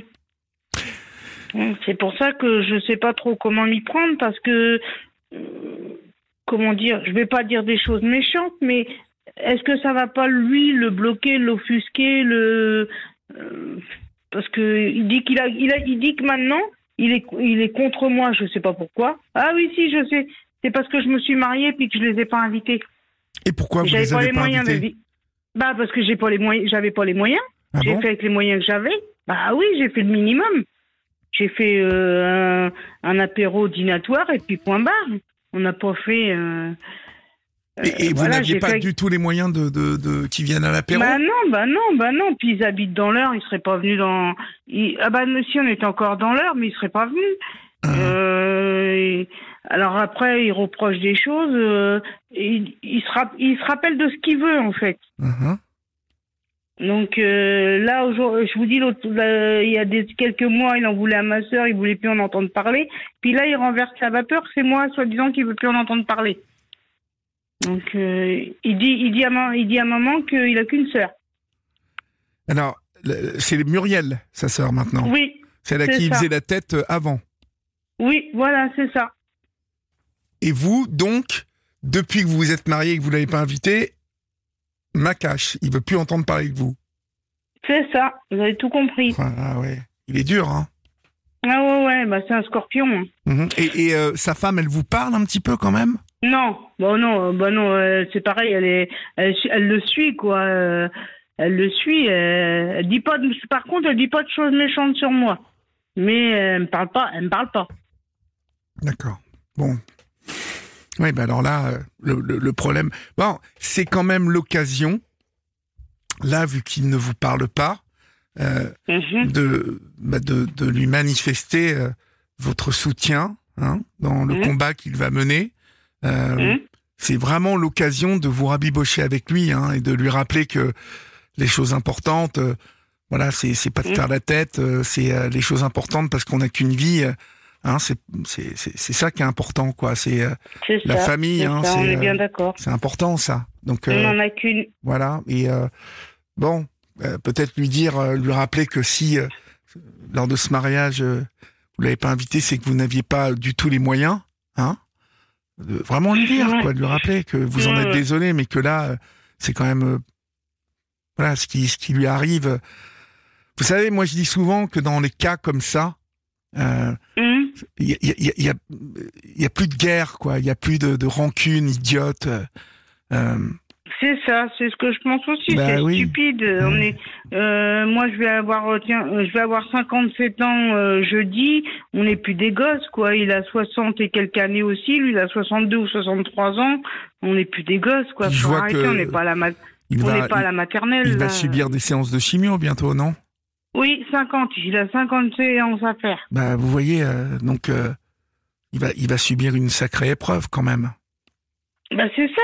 C'est donc, c'est pas d'attendre que qu'il y ait des choses graves. C'est pas d'attendre que. Et puis si s'il a des choses à me reprocher, qu'il me les reproche au moins. Au moins, je peux modifier, je peux peux me corriger, mais je sais pas sur quoi je dois me corriger. hein. Je fais Mhm. quoi moi? Moi, je veux bien me corriger. Je, je dis pas que je suis parfaite, et je le serai jamais. Mhm. Mais euh, il faut me dire, il faut me dire où j'ai fait une erreur.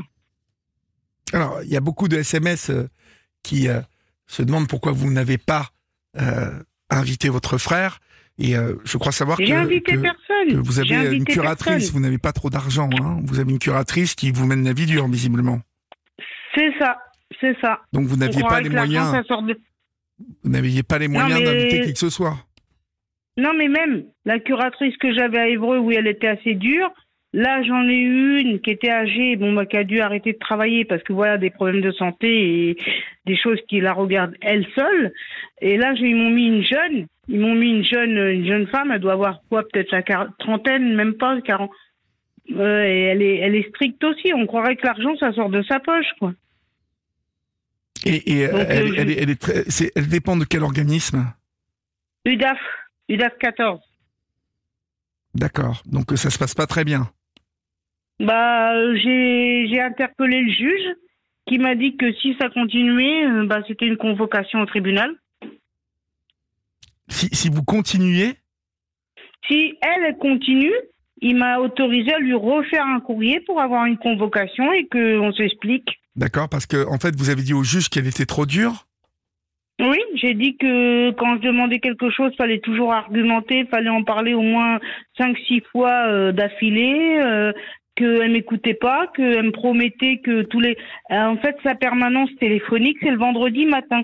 Oui. Et elle me dit, elle m'avait dit, euh, je- Madame Le Gac, comme je sais que vous êtes quelqu'un d'angoissé, de stressé, de qui s'inquiète facilement, je vous mets en priorité. Mhm. Et les trois quarts du temps, c'est moi qui appelle parce qu'elle m'appelle pas. D'accord. Elle ne- Et, et puis du coup, bah, moi je me retrouve avec des problèmes de santé parce que j'ai des le stress, bah, ça m'occasionne des plaques, de, de rougeur, de, de, de brûlure d'estomac. De... Je suis quelqu'un qui s'angoisse facilement, donc euh, voilà. Après, je Mhm. peux pas, ça je peux pas le changer, hein, ça. euh. Et ça, elle l'a pas compris. D'accord. Et donc, du coup, elle vous mène la vie dure avec. euh, euh, Voilà, c'est ça. Elle me dit faut garder l'argent, mais j'ai dit mais vous, vous attendez quoi pour que je me fasse plaisir? C'est c'est de l'argent de ma famille, c'est un c'est un c'est ma tante qui- est décédée qui m'a fait un don euh, de son de son plein gré et c'est mon argent, ça n'a rien à voir avec le compte de l'UDAF. mhm. Ça c'est c'est à part. Et quand moi je lui réclame quand moi je lui réclame quelque chose par rapport à ce compte à ces comptes-là, elle me dit oh mais il faut garder de l'argent, vous vous rendez compte si vous avez un appareil qui casse ou machin. Je dis mais attendez, ça casse pas toutes les cinq minutes non plus. Euh, faut arrêter là, puis il faut en profiter. La vie elle est courte, hein. du jour au lendemain on sait pas ce qui peut arriver. Après faut pas voir tout en noir non plus, mais bon on sait pas. Ouais, vous avez raison, on Moi, sait je pas. veux, en je veux en profiter, c'est à moi en fait. Donc, euh, je vois pas, je vois pas ce qu'elle veut que j'argumente. euh. Elle me dit, moi, je suis le, pro- euh, je suis le protocole de l'UDAF, mais parce que quand, comme c'est un livret LEP et comme c'est un livret A, il faut, il faut un il faut faire un courrier de décaissement. Mais je vais pas faire un courrier à chaque fois que lui demande une, somme d'argent. Je, je vais, je vais pas faire que ça, quoi. Le temps qu'elle reçoive le courrier, qu'elle fasse la- l'acceptation, euh, bah moi j'attends quoi. Puis bon, euh, c'est de l'argent personnel, ça n'a rien à voir avec la gestion euh, de l'UDAF. Euh, ouais. J'ai j'ai un dossier aussi de euh, contentieux avec euh, un quart et puis euh, une, une société de travaux dans l'appartement. Elle m'en parle jamais. Elle me dit pas si ça avance. Elle me dit pas qu'elle arrive pas à, aller plus loin. Elle me parle de rien. Elle me parle de rien. Comme vous disiez tout à l'heure, il faudrait presque que j'y tire les verres du nez. Ah oui. Et les- Ben oui, la dernière fois, euh, elle me dit oui, mais j'ai beaucoup de monde, j'ai 51 personnes, mais c'est pas mon problème, ça, ma petite dame. Mhm. J'ai les 50 personnes, je dis pas qu'ils ont pas des problèmes, mais je peux pas prendre toute la misère du monde sur mon dos. Je dis moi, je m'occupe de mon cas à moi. Bien sûr. Elle me dit oh, mais c'est pas gentil, c'est pas gentil, faut pas parler comme ça. Bah, eh, est-ce qu'ils s'occupent de mes problèmes les autres? Non. Puis ils ont raison, ils ont les leurs à gérer. Ouais, donc euh, ça, je- se passe pas très bien, visiblement. Donc, non, euh, ça se passe pas très bien, non. Non. Je regrette mon ancienne curatelle.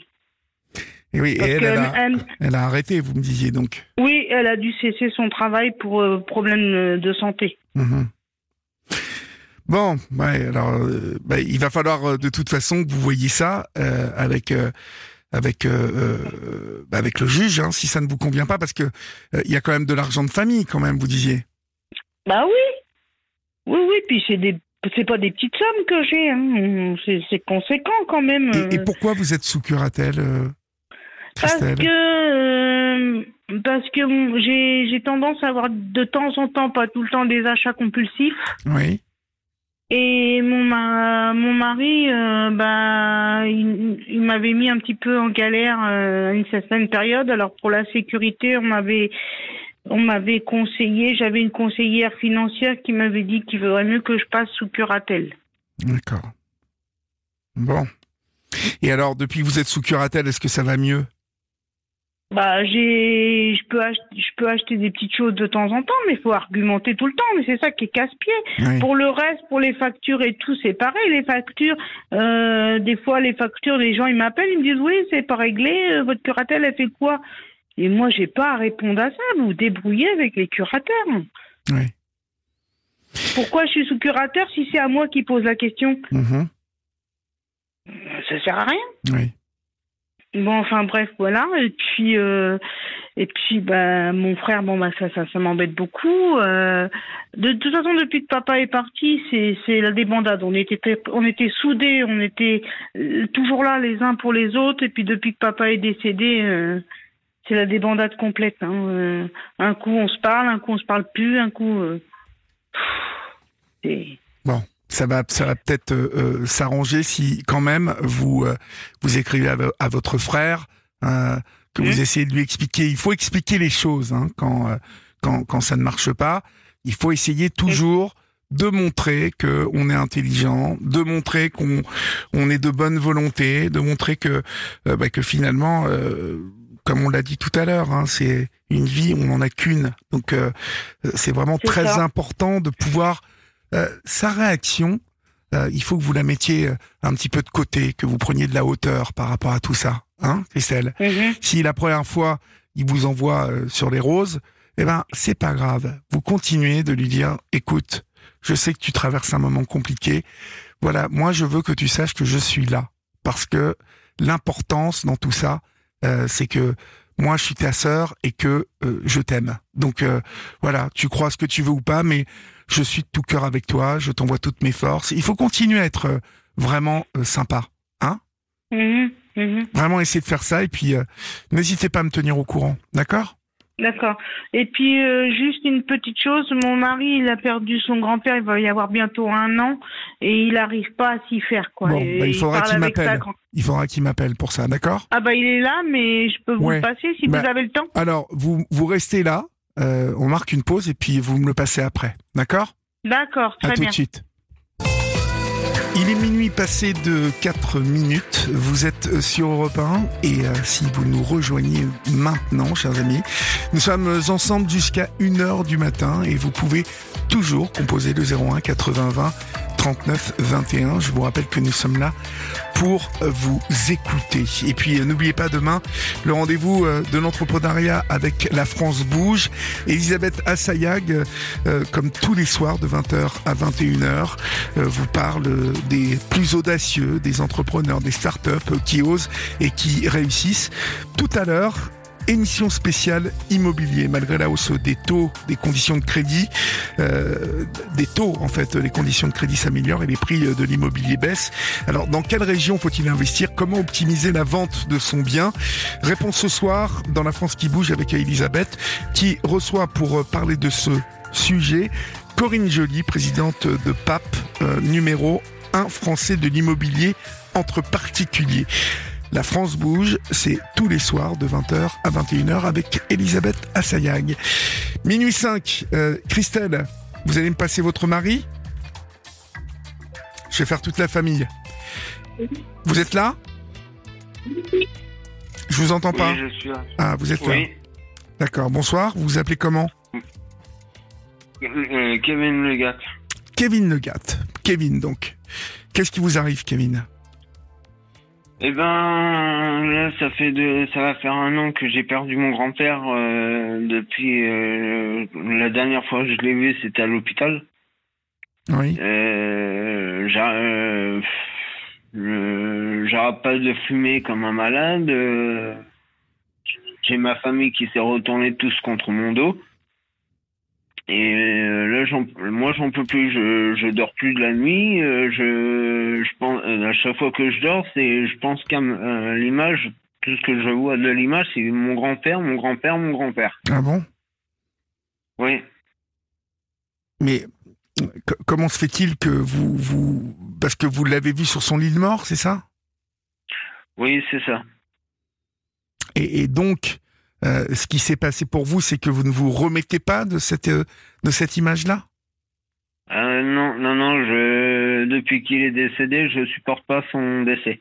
D'accord. Bon. Comment faire? Il faut vraiment que vous essayiez de, de penser à autre chose, hein, Kevin. Parce que la vie, elle continue. Vous avez Christelle à côté de vous. Vraiment, je, faut, il faut essayer d'être raisonnable. Il est, il est parti il y a combien de temps, votre grand-père? Euh, depuis l'année dernière, ça fait une semaine, euh, une semaine avant son anniversaire. D'accord. Donc ça fait plus d'un an qu'il est parti? Il est euh, né le 9 avril. D'accord. Donc ça va faire un an. Qu'il qu'il a, dans un mois, ça fera un an. Oui, c'est ça. Bon, en même temps, c'est normal. Vous, vous étiez très attaché à votre grand-père. Ouais. Bon, donc euh, c'est normal que que vous y pensiez encore, hein, que le, le temps soit soit un peu. euh, normalement, le temps fait son œuvre, mais euh, là, bon, euh, c'est c'est normal que vous y pensiez encore et que vous soyez encore euh, sous, sous le coup du chagrin. Mais euh, il faut faire confiance au temps, Kevin, et vous allez voir que ça va mieux aller. Vraiment. D'accord. Il faut vraiment faire confiance au temps qui passe. D'abord, parce que ça doit aller mieux depuis un an quand même. Bah, j'ai encore du mal. Hein. Vous avez encore du mal, ouais. Bon, mais c'est normal quand on perd quelqu'un euh, qu'on aime fort. euh, voilà, on a toujours l'impression que on va l'oublier. Hein on va oublier le ton de sa voix, le timbre de sa voix même. On va oublier son odeur. On va oublier toutes les choses. Euh, alors peut-être que vous retenez ça en vous, mais euh, il faut euh, maintenant essayer de. Il faut essayer de, passer à autre chose. Vous êtes euh, marié là, vous avez une nouvelle vie, vous êtes avec Christelle, donc euh, il faut essayer de s'attacher à toutes les petites choses de la vie, parce que euh, et surtout à une pensée très forte, c'est que votre grand-père, je suis sûr qu'il aurait vraiment aimé que vous passiez à autre chose, hein, que vous essayiez d'être heureux. Oui, je pense aussi Hein parce qu'en fait mes mes grands-parents c'est pour moi c'est mes parents parce que Oui. c'est eux qui m'ont élevé, c'est eux qui m'ont emmené à l'école, c'est eux qui m'ont nourri Oui, et, et depuis qu'il est décédé, je le supporte pas. mais j'ai j'ai j'ai cru saisir que c'était euh, plus qu'un grand-père pour vous. Hein. C'est euh, ça a été très important pour vous. Il vous a élevé, donc euh, donc vous savez, vous êtes encore dans une période euh, de, de deuil euh, tout à fait normale. Hein Hmm. C'est tout à fait normal que vous pensiez encore fort à votre grand-père. Donc il n'y a pas d'inquiétude, il n'y a pas d'inquiétude là-dessus. Mais essayez de vous concentrer sur euh, les bons souvenirs que vous avez avec lui. Hein vous avez encore votre grand-mère? Bah ma grand-mère, euh, oui je l'ai encore, mais bon elle est en train de perdre la boule, euh, c'est pareil. euh, elle a la maladie de Alzheimer et puis euh, quand deux fois j'y vais, elle me reconnaît même plus. Bah Alors, ouais, euh, ouais, ouais. Hmm. Ça c'est c'est triste. Hein. Quel âge a-t-elle votre grand-mère? Elle a 84. D'accord. Bon, ouais, c'est difficile, hein, c'est c'est dur. Mais euh, voilà, il faut essayer de de continuer à profiter encore de sa présence et puis euh, vous dire que voilà pour votre grand-père, euh, il voudrait que vous alliez bien. Accrochez-vous à cette euh, pensée-là, hein Surtout, Ouais, d'accord? D'accord. Bon, accrochez-vous. Ok. Je vous souhaite une bonne soirée à vous et à Christelle. Merci. Bonsoir Kevin. Merci à vous aussi. Au revoir. Bonsoir. Nous accueillons Moubarak maintenant, euh, qui nous appelle du Cameroun. Bonsoir Moubarak. Bonsoir Olivier, Bonsoir. Euh, quel âge avez-vous Moubarak? J'en ai 39. 39. 39 euh, au, mois, au mois de décembre prochain. D'accord. Alors de quoi voulez-vous me parler Moubarak? Oh, c'est trop mitigé là, je ne sais pas par où commencer parce que actuellement je traverse une période un peu turbulente au côté professionnel, amour euh, et santé en même temps. Ah. Bon, on va commencer par la santé. Oui. Alors que se passe-t-il au niveau de la santé? C'est psychologique. À peine euh, que j'avais fini mon master, euh, mon master de recherche euh, en diplomatie, Oui. euh, je suis rentré pour. Je suis rentré à la maison familiale. Mon père m'obligeait de. Pas, il m'obligeait pas, mais il me demandait que j'arrive à la maison pour que je, je passe mon permis de conduire. Oui. Et pendant quelques jours après, euh, dans ma chambre, euh, je commençais à entendre des voix. D'accord. Des voix, euh, des odeurs, euh, des trucs que je connaissais pas. C'était surprenant et j'ai perdu connaissance pendant deux semaines. Oui. J'étais inconscient. Pendant 15 jours? Dès que je... Oui, exactement deux semaines, 15 jours. et, et dans ces cas-là, en fait, ça va au Cameroun? Vous avez l'hôpital qui, qui peut vous recevoir euh, Vous avez été bien soigné? Oui, je suis bien suivi jusqu'à présent. Bon, mon psychiatre euh, avait fait euh, son diagnostic et puis euh, ils m'ont dit que j'étais schizophrène. Oui, oui, oui, j'allais vous en parler. euh, Ça, ça ressemble beaucoup à ça. Hein? Euh, Bien. Mais je le niais, je refusais tout ce qu'il me disait. J'ai dit, moi, je vais trop bien. Comment est-ce que je pourrais être euh, schizo oui, parce Et- que vous, vous- ça vous a pris très tard, dites-moi quand même. Oui, très tard, très tard. Et j'hallucinais pas. Je, toutes mes pensées étaient bien gérées. euh, je n'avais pas d'écart de comportement, et mais subitement, euh, j'étais devenu très agressif. Oui. Et je, je criais derrière tout le monde à la maison. Et, et finalement, euh, on m'a mis euh, sous, sous fluténazine et Artan. Et Oui. puis du Largatil que je voulais pas prendre, que sans le savoir, mon, mon papa le mettait ça dans du yaourt.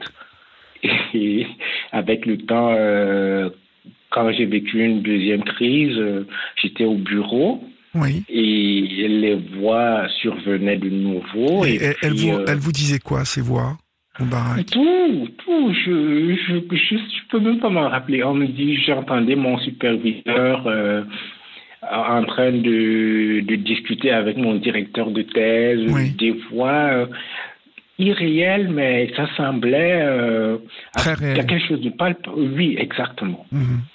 Et puis là, j'ai décidé de, de vraiment me tourner vers mon psy, mon psy le psychiatre, et, et je prends, euh, il m'injecte après six, six semaines euh, du fluphénazine, et ça va, ça va de mieux Bon. en mieux. Alors ça va mieux? Vous n'avez plus refait de crise euh, de délirium Non, non, ça va, ça va, D'accord. Dès que ça commence, là, je, je, je, je revais, je, je, je repars le voir et ça va, quelques injections et quelques comprimés. D'accord. Pas, pas trop d'effets secondaires euh, de ces médicaments?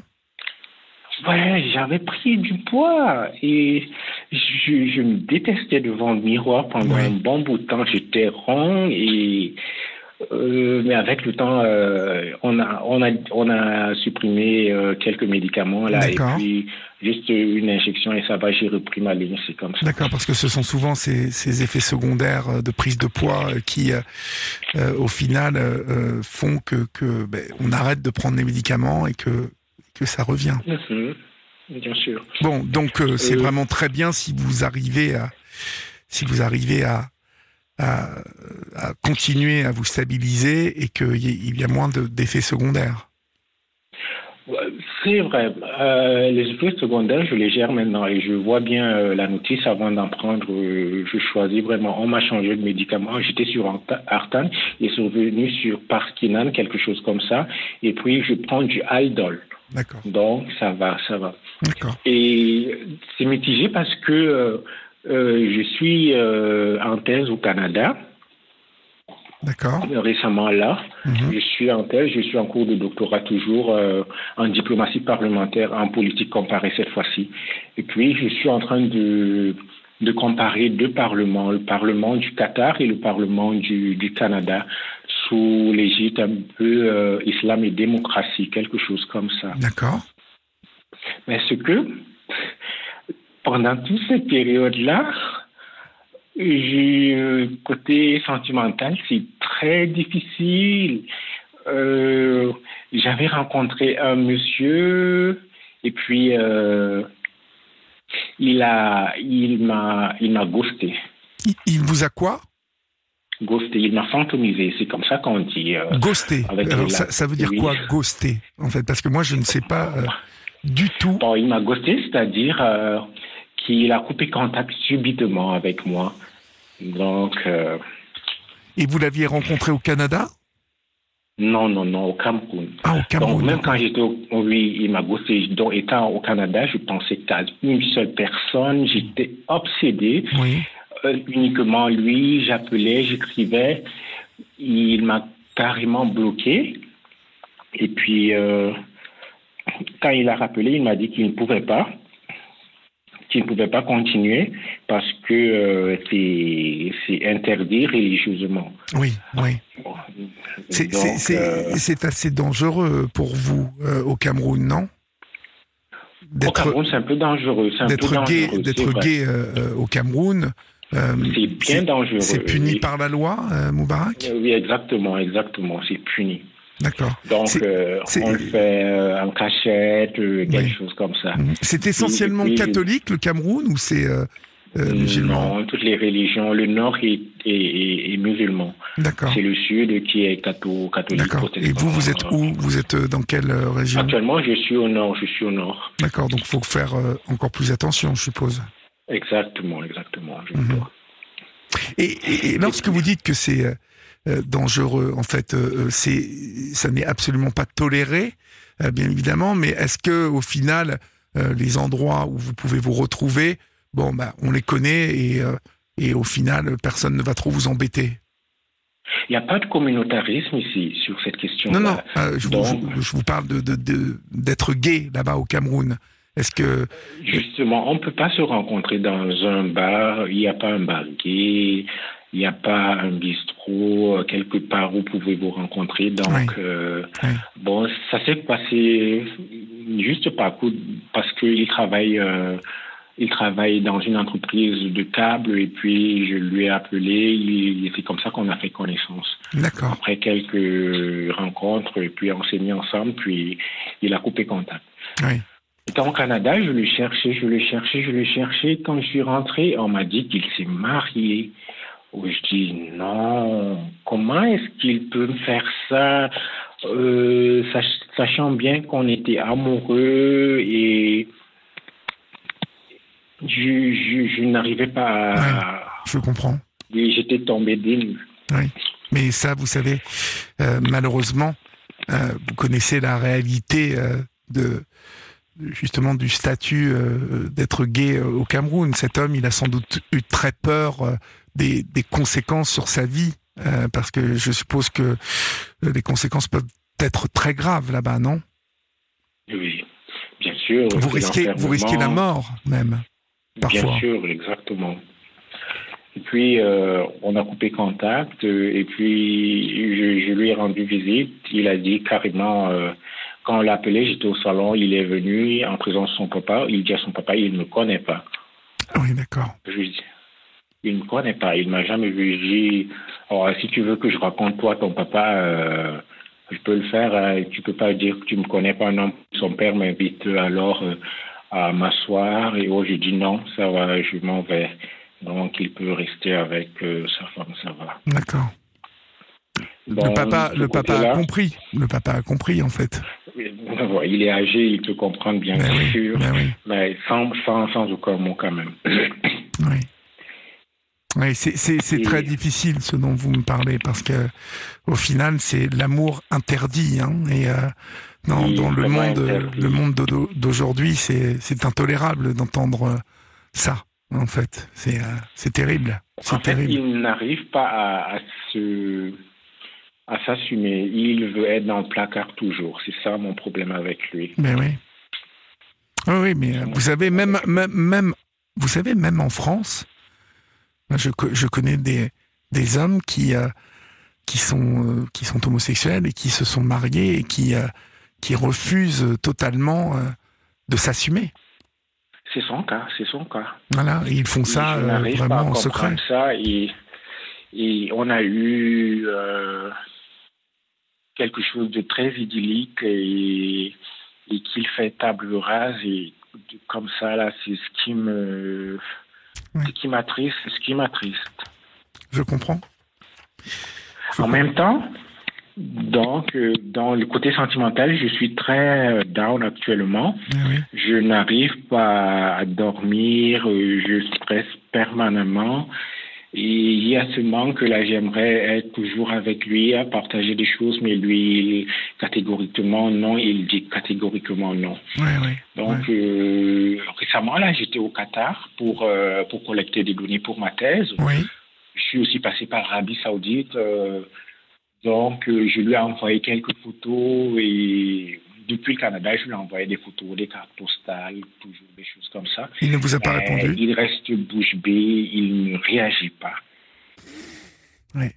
Ça, vous savez, je, je pense qu'il faut malheureusement que vous passiez à autre chose, hein, Moubarak, parce que il, il a, il semble être complètement euh, traumatisé, hein, cet homme, euh, complètement. euh, je pense que il n'y a plus rien à tirer de cette histoire, malheureusement. Vous êtes là, Moubarak? On a été euh, coupé, malheureusement. On a été vous, vous êtes là, Moubarak? Euh, Je ne vous entends pas. Florian me dit que vous êtes euh, toujours présent, mais comme nous vous appelons avec un canal spécial pour le Cameroun, je ne vous entends pas. Moubarak, vous êtes là? Oui, je suis là, Ah. Olivier. Oui, je, je vous avais perdu.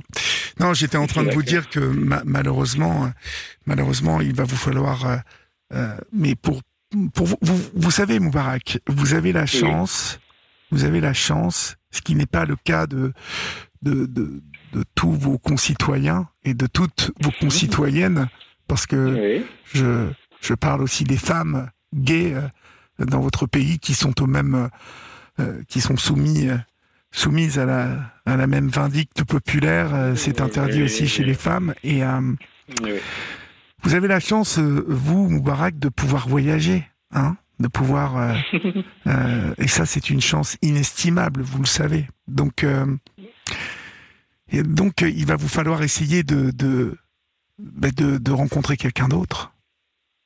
D'accord, je vais m'y faire. Ben oui, parce que Mais même. il, il est en moi, je l'aime toujours comme au premier jour. Mais oui, donc, oui, euh, je comprends. c'est très difficile. Ça fait trois ans et c'est comme si c'était hier. Oui, je, je, je, je comprends euh, parfaitement, mais euh, il faut que vous soyez dans la réalité. Voyez? Et euh, dans la réalité, la réalité, votre réalité aujourd'hui et celle de cet homme, euh, elle n'est pas la même. Cet homme Oui. s'est marié. Euh, ce, Oui. ce geste-là, Moubarak, le fait de se marier, vous vous rendez compte de la, de la Oui. puissance et, et de, la, de la négation de son point de vue de, du, de sa sexualité, en tout cas de celle euh, qu'il vous a affichée, qu'il a montrée. Hein et euh, là, le fait qu'il ne vous réponde pas du tout, qu'il faut, euh, il faut vraiment que vous passiez à autre chose. Vous Je êtes le jeune. dois à moi-même. Hein? Je le dois à moi-même. Il, il me faut vraiment table rase de tout ça et, Oui, et recommencer une nouvelle vie. exactement. Dit là parce que quand j'étais au Canada, je- j'avais rencontré des belles personnes, euh, euh, il n'y avait pas de feeling, rien ne passait. J'étais toujours sur lui, constamment sur lui. C'est ça mon problème. Mais oui, Je vais en parler à mon psy, euh, peut-être ça, ça va. vous aller. empêche de vous ouvrir euh, aux autres, euh, cette histoire. Oui, c'est ça. Voyez C'est ça. Or, vraiment, il faut que vous, vous arriviez à clôturer cette histoire parce qu'elle est terminée, cette histoire. D'accord. Vous voyez Et c'est- dur hein, de vous dire ça. Je, je n'aime pas m'entendre vous, vous dire ça. Vous voyez Parce que c'est... Euh, en fait, l'amour à un à- à- qui n'est pas réciproque, je ne l'ai jamais vécu ça. Et puis il me dit qu'il a des sentiments, mais il ne peut pas vivre. Ça, c'est ça qui me bloque. Et je dis, tu vis, tu as des sentiments pour quelqu'un, et puis tu peux pas les vivre. Comment concevoir cela? C'est ce que je n'arrive pas à capter. Il me dit qu'il a des sentiments pour moi. Oui, mais il a peur. Il a peur. Il a peur. Il vous l'a dit, ça, qu'il avait peur. Oui, c'est vrai. Il vous a dit qu'il avait peur. Il vous a dit euh, combien euh, il n'assumait pas hein, euh, tout ça. Donc, voilà, c'est malheureux, c'est très triste. C'est très triste pour vous. C'est très triste pour lui aussi. Parce que malheureusement, il doit être très malheureux, cet homme. Très malheureux de ne pas pouvoir vivre cet amour-là au grand jour avec vous. Voilà pourquoi je suis très down en, en- en ce moment. Oui, je comprends. actuellement parce que j'ai l'impression que tout ce que j'entreprends, j'entreprends ne va pas au bout. Parce que j'étais au Canada, on m'a envoyé un, un courrier là depuis le Cameroun. J'avais un contrat signé au ministère des Affaires étrangères et puis en, en l'occurrence le ministère des Relations extérieures au Cameroun. Et puis euh, je suis arrivé, comme l'administration elle est trop lente, trop lente, euh, j'ai fini par contacter euh, ma vice-rectrice à la recherche Mhm. au Canada, on m'a envoyé un financement pour partir sur le Canada, collecter mes données et puis quelques entretiens. Euh, je suis de nouveau au Cameroun, le contrat n'est toujours pas sorti. On me réclame à l'université puisque je suis assistant de recherche là-bas au Canada. Oui. Et je suis en train de monter une co-tutelle de thèse avec une université allemande euh, à Leipzig. Oui. Et, et la vice-rectrice, elle a dit carrément non, il n'y aurait pas de co-tutelle. Et il faut savoir que l'université en Amérique du Nord, c'est c'est des sommes faramineuses. euh, c'est pas, il faut s'endetter, il faut avoir une bourse pour finaliser tout Oui, cela, oui, cette oui. scolarité, oui. Mhm. Et elle me bloque carrément euh, sur la co-tutelle. Donc, sans convention de co-tutelle, donc maintenant, il y a un organisme de financement en Allemagne qui attend une convention de co-tutelle pour les deux universités pour que je puisse euh, accéder au fonds. Et puis, la vice-rectrice, elle dit carrément non, elle ne veut pas de co-tutelle. C'est ça encore, je ne sais pas comment m'y prendre avec elle. Donc, je suis très déprimé. Vous êtes bloqué. Vous êtes bloqué. oui, je suis bloqué, c'est ça. Mhm, mhm. Je suis très bloqué. Donc, euh, je ne sais pas comment m'y prendre avec cette dame. Mhm. Et j'ai envoyé un mail à mon directeur de thèse pour lui en parler. Elle semble ne pas euh, réfléchir. J'espère que ça va s'arranger. Je peux pas trop vous euh, conseiller à part d'être patient et euh, d'essayer de, Oui. de, de ne pas laisser euh, les choses s'enliser. Hein. Il faut toujours donner des nouvelles hein, aux uns et aux autres. Oui, ne rien lâcher, montrer qu'on est là, qu'on veut, qu'on désire quelque chose, toujours en gardant son calme, euh, la sérénité, mais euh, ne rien lâcher. Hein, et euh, n'hésitez pas à me tenir au courant, à rappeler Florian et à, et à nous donner des nouvelles. D'accord? D'accord, d'accord, c'est gentil. Bon, portez-vous bien. Mais de- depuis le Canada, je n'arrive pas à vous, à vous recevoir. Ah, mais il faut, faut télécharger, euh, vous savez, il faut télécharger la- l'application Europe 1 et comme ça vous Oh, pourrez... l'application par application. ok, Oui, vous- pourrez m'écouter dans le monde entier. pas le PAF là-bas. Oui. Le PAF, c'est très compliqué d'avoir au Canada. Non, mais téléchargez Donc, l'application Europe l'appli. 1. D'accord, C'est comme ça qu'on nous écoute un peu dans le monde entier. Voilà. d'accord. Merci. Portez-vous bien, Moubarak. Prenez soin de C'est vous. gentil. Au, au revoir, je vous embrasse, au revoir. Il est minuit 42 sur Europe 1 et euh, vous êtes sur la libre antenne jusqu'à 1h du matin et nous accueillons maintenant Gisèle. Bonsoir Gisèle. Bonsoir Olivier. Et bonsoir. Oui, voilà. Et j'ai- disons que euh, j'ai été per... Pardon donc, euh, Il y a une, euh, une aide familiale qui m'a vraiment persécutée. Euh, C'était c'est horrible. Qu'est-ce qui se passe. Qu'est-ce qui se passe Gisèle Comment Que se passe-t-il avec cette assistante familiale Dites-moi. Oh ben là, elle est, elle est plus. J'ai changé d'organisme, mais elle a été vraiment euh, odieuse. Alors moi, je ne sais pas donner des ordres. J'ai jamais donné des ordres. Oui. Comment dirais-je J'avais une position enfin, euh, de- dans mon travail assez haute, Oui. mais Que faisiez-vous dans la vie, Gisèle? Oui, j'étais gentille, les ouvriers, tout le monde m'aimait bien et Mhm. tout. Alors donc, moi, là, euh, et je pense que il y avait peut-être du racisme et de la jalousie. Alors, que, que, faisiez-vous dans la vie, vous, Gisèle Alors, je pensais pas qu'à mon âge, on pourrait être jalouse de moi. Mhm. quel, âge, euh, quel, quel- quel âge avez-vous Oh, je, je vais sur 82. 82. D'accord. Et alors, euh, j'ai souvent j'ai parlé avec la chef et tout, et il n'y avait rien, il y avait rien à faire. Euh, C'est-à-dire, il manque de personnel, alors euh, oui, je pense qu'elle exerce encore. hein. Quel est quoi? Euh, est quoi? Elle est ben, aide ménagère, hein. Oui. Mais en plus, elle a la famille qui sont témoins de Jéhovah. D'accord. Parce que, alors, au début, j'ai pas prêté attention euh, à ça, mais non. Alors, il y a eu déjà euh, une fois. Alors, moi, j'ai- j'ai- l'appartement était grand, j'étais dans la chambre, elle était dans la cuisine. Elle m'appelle, elle m'appelle.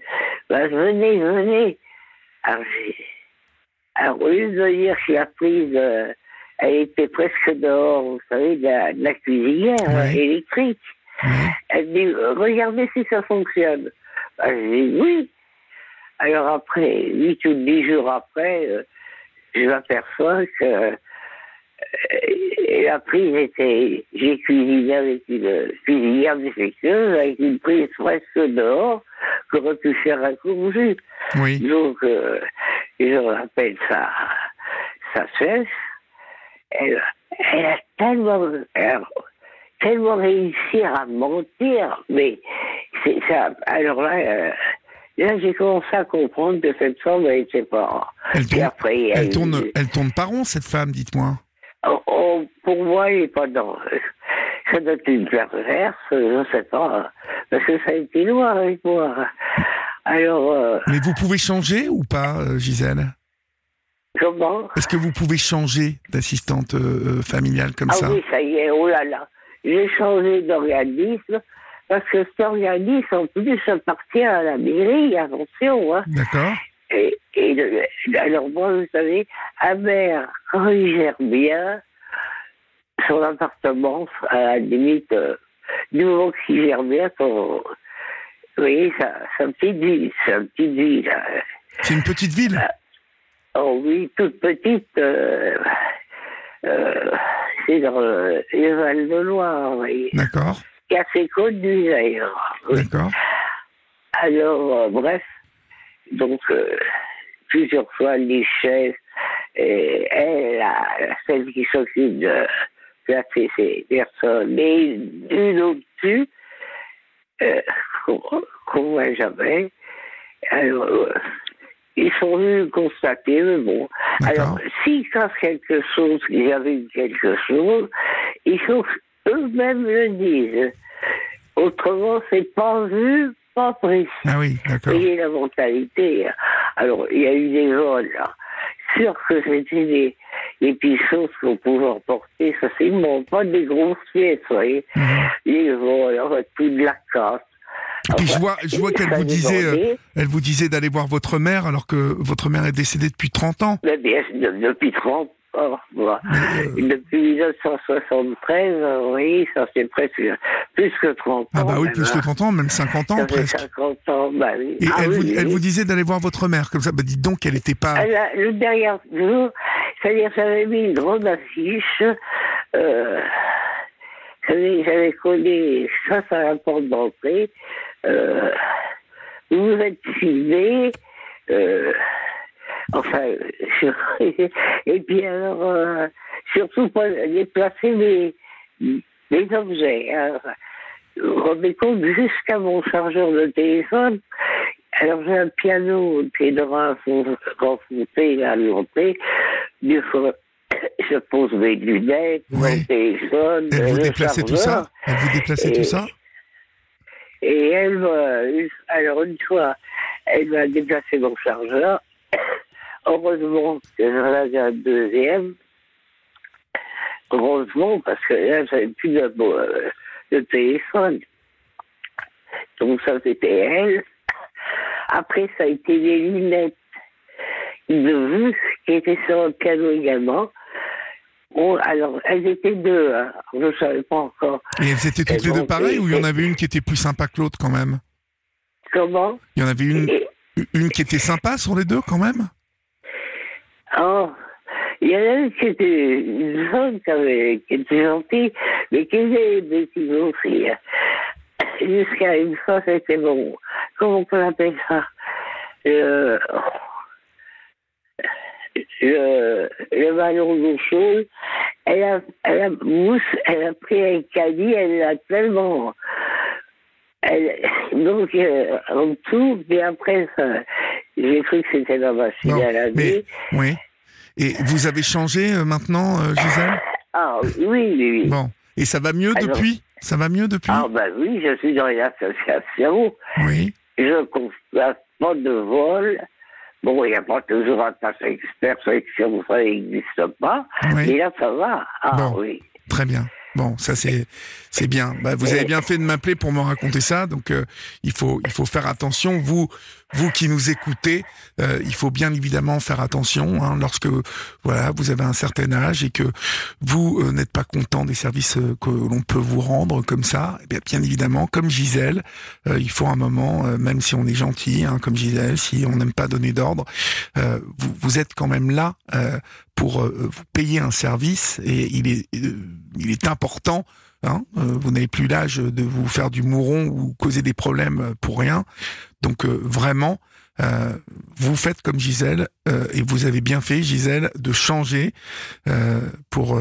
puis en plus, il y a des vols, alors je ne vous raconte pas. Je vous embrasse, Gisèle. En tout cas, merci d'avoir appelé sur l'antenne d'Europe 1 et je vous souhaite plein de courage. Au revoir, Gisèle. Vous aussi, venez vous confier à Olivier Delacroix au 01 80 20 39 21. Minuit 50, et pour finir cette émission, nous accueillons Cyril sur l'antenne d'Europe 1. Bonsoir, Cyril. Bonsoir, Bonsoir. ça va Ça va et vous? D'où nous appelez-vous et quel âge avez-vous, Cyril? Eh bien, écoutez, je vous appelle de Loire-Atlantique, Oui. près de Nantes, euh, dans, le, euh, dans le sud-Loire. Voilà, Oui. exactement. J'ai 55 ans. Oui. Voilà, je dirige une petite entreprise D'accord. en Loire-Atlantique, euh, ce qu'on appelle une TPE. D'accord. Dans quoi? Euh, Dans quel secteur? Alors, dans l'industrie plastique, euh, la tôlerie plastique, euh, on, voilà, on découpe, on, on usine, on, on plie les matières plastiques sous forme de, de plaques, Mhm. ce qu'on qu'on dit tôlerie plastique, voilà. D'accord. Voilà. Et euh, bah, écoutez, on est artisan dans Mhm. notre domaine.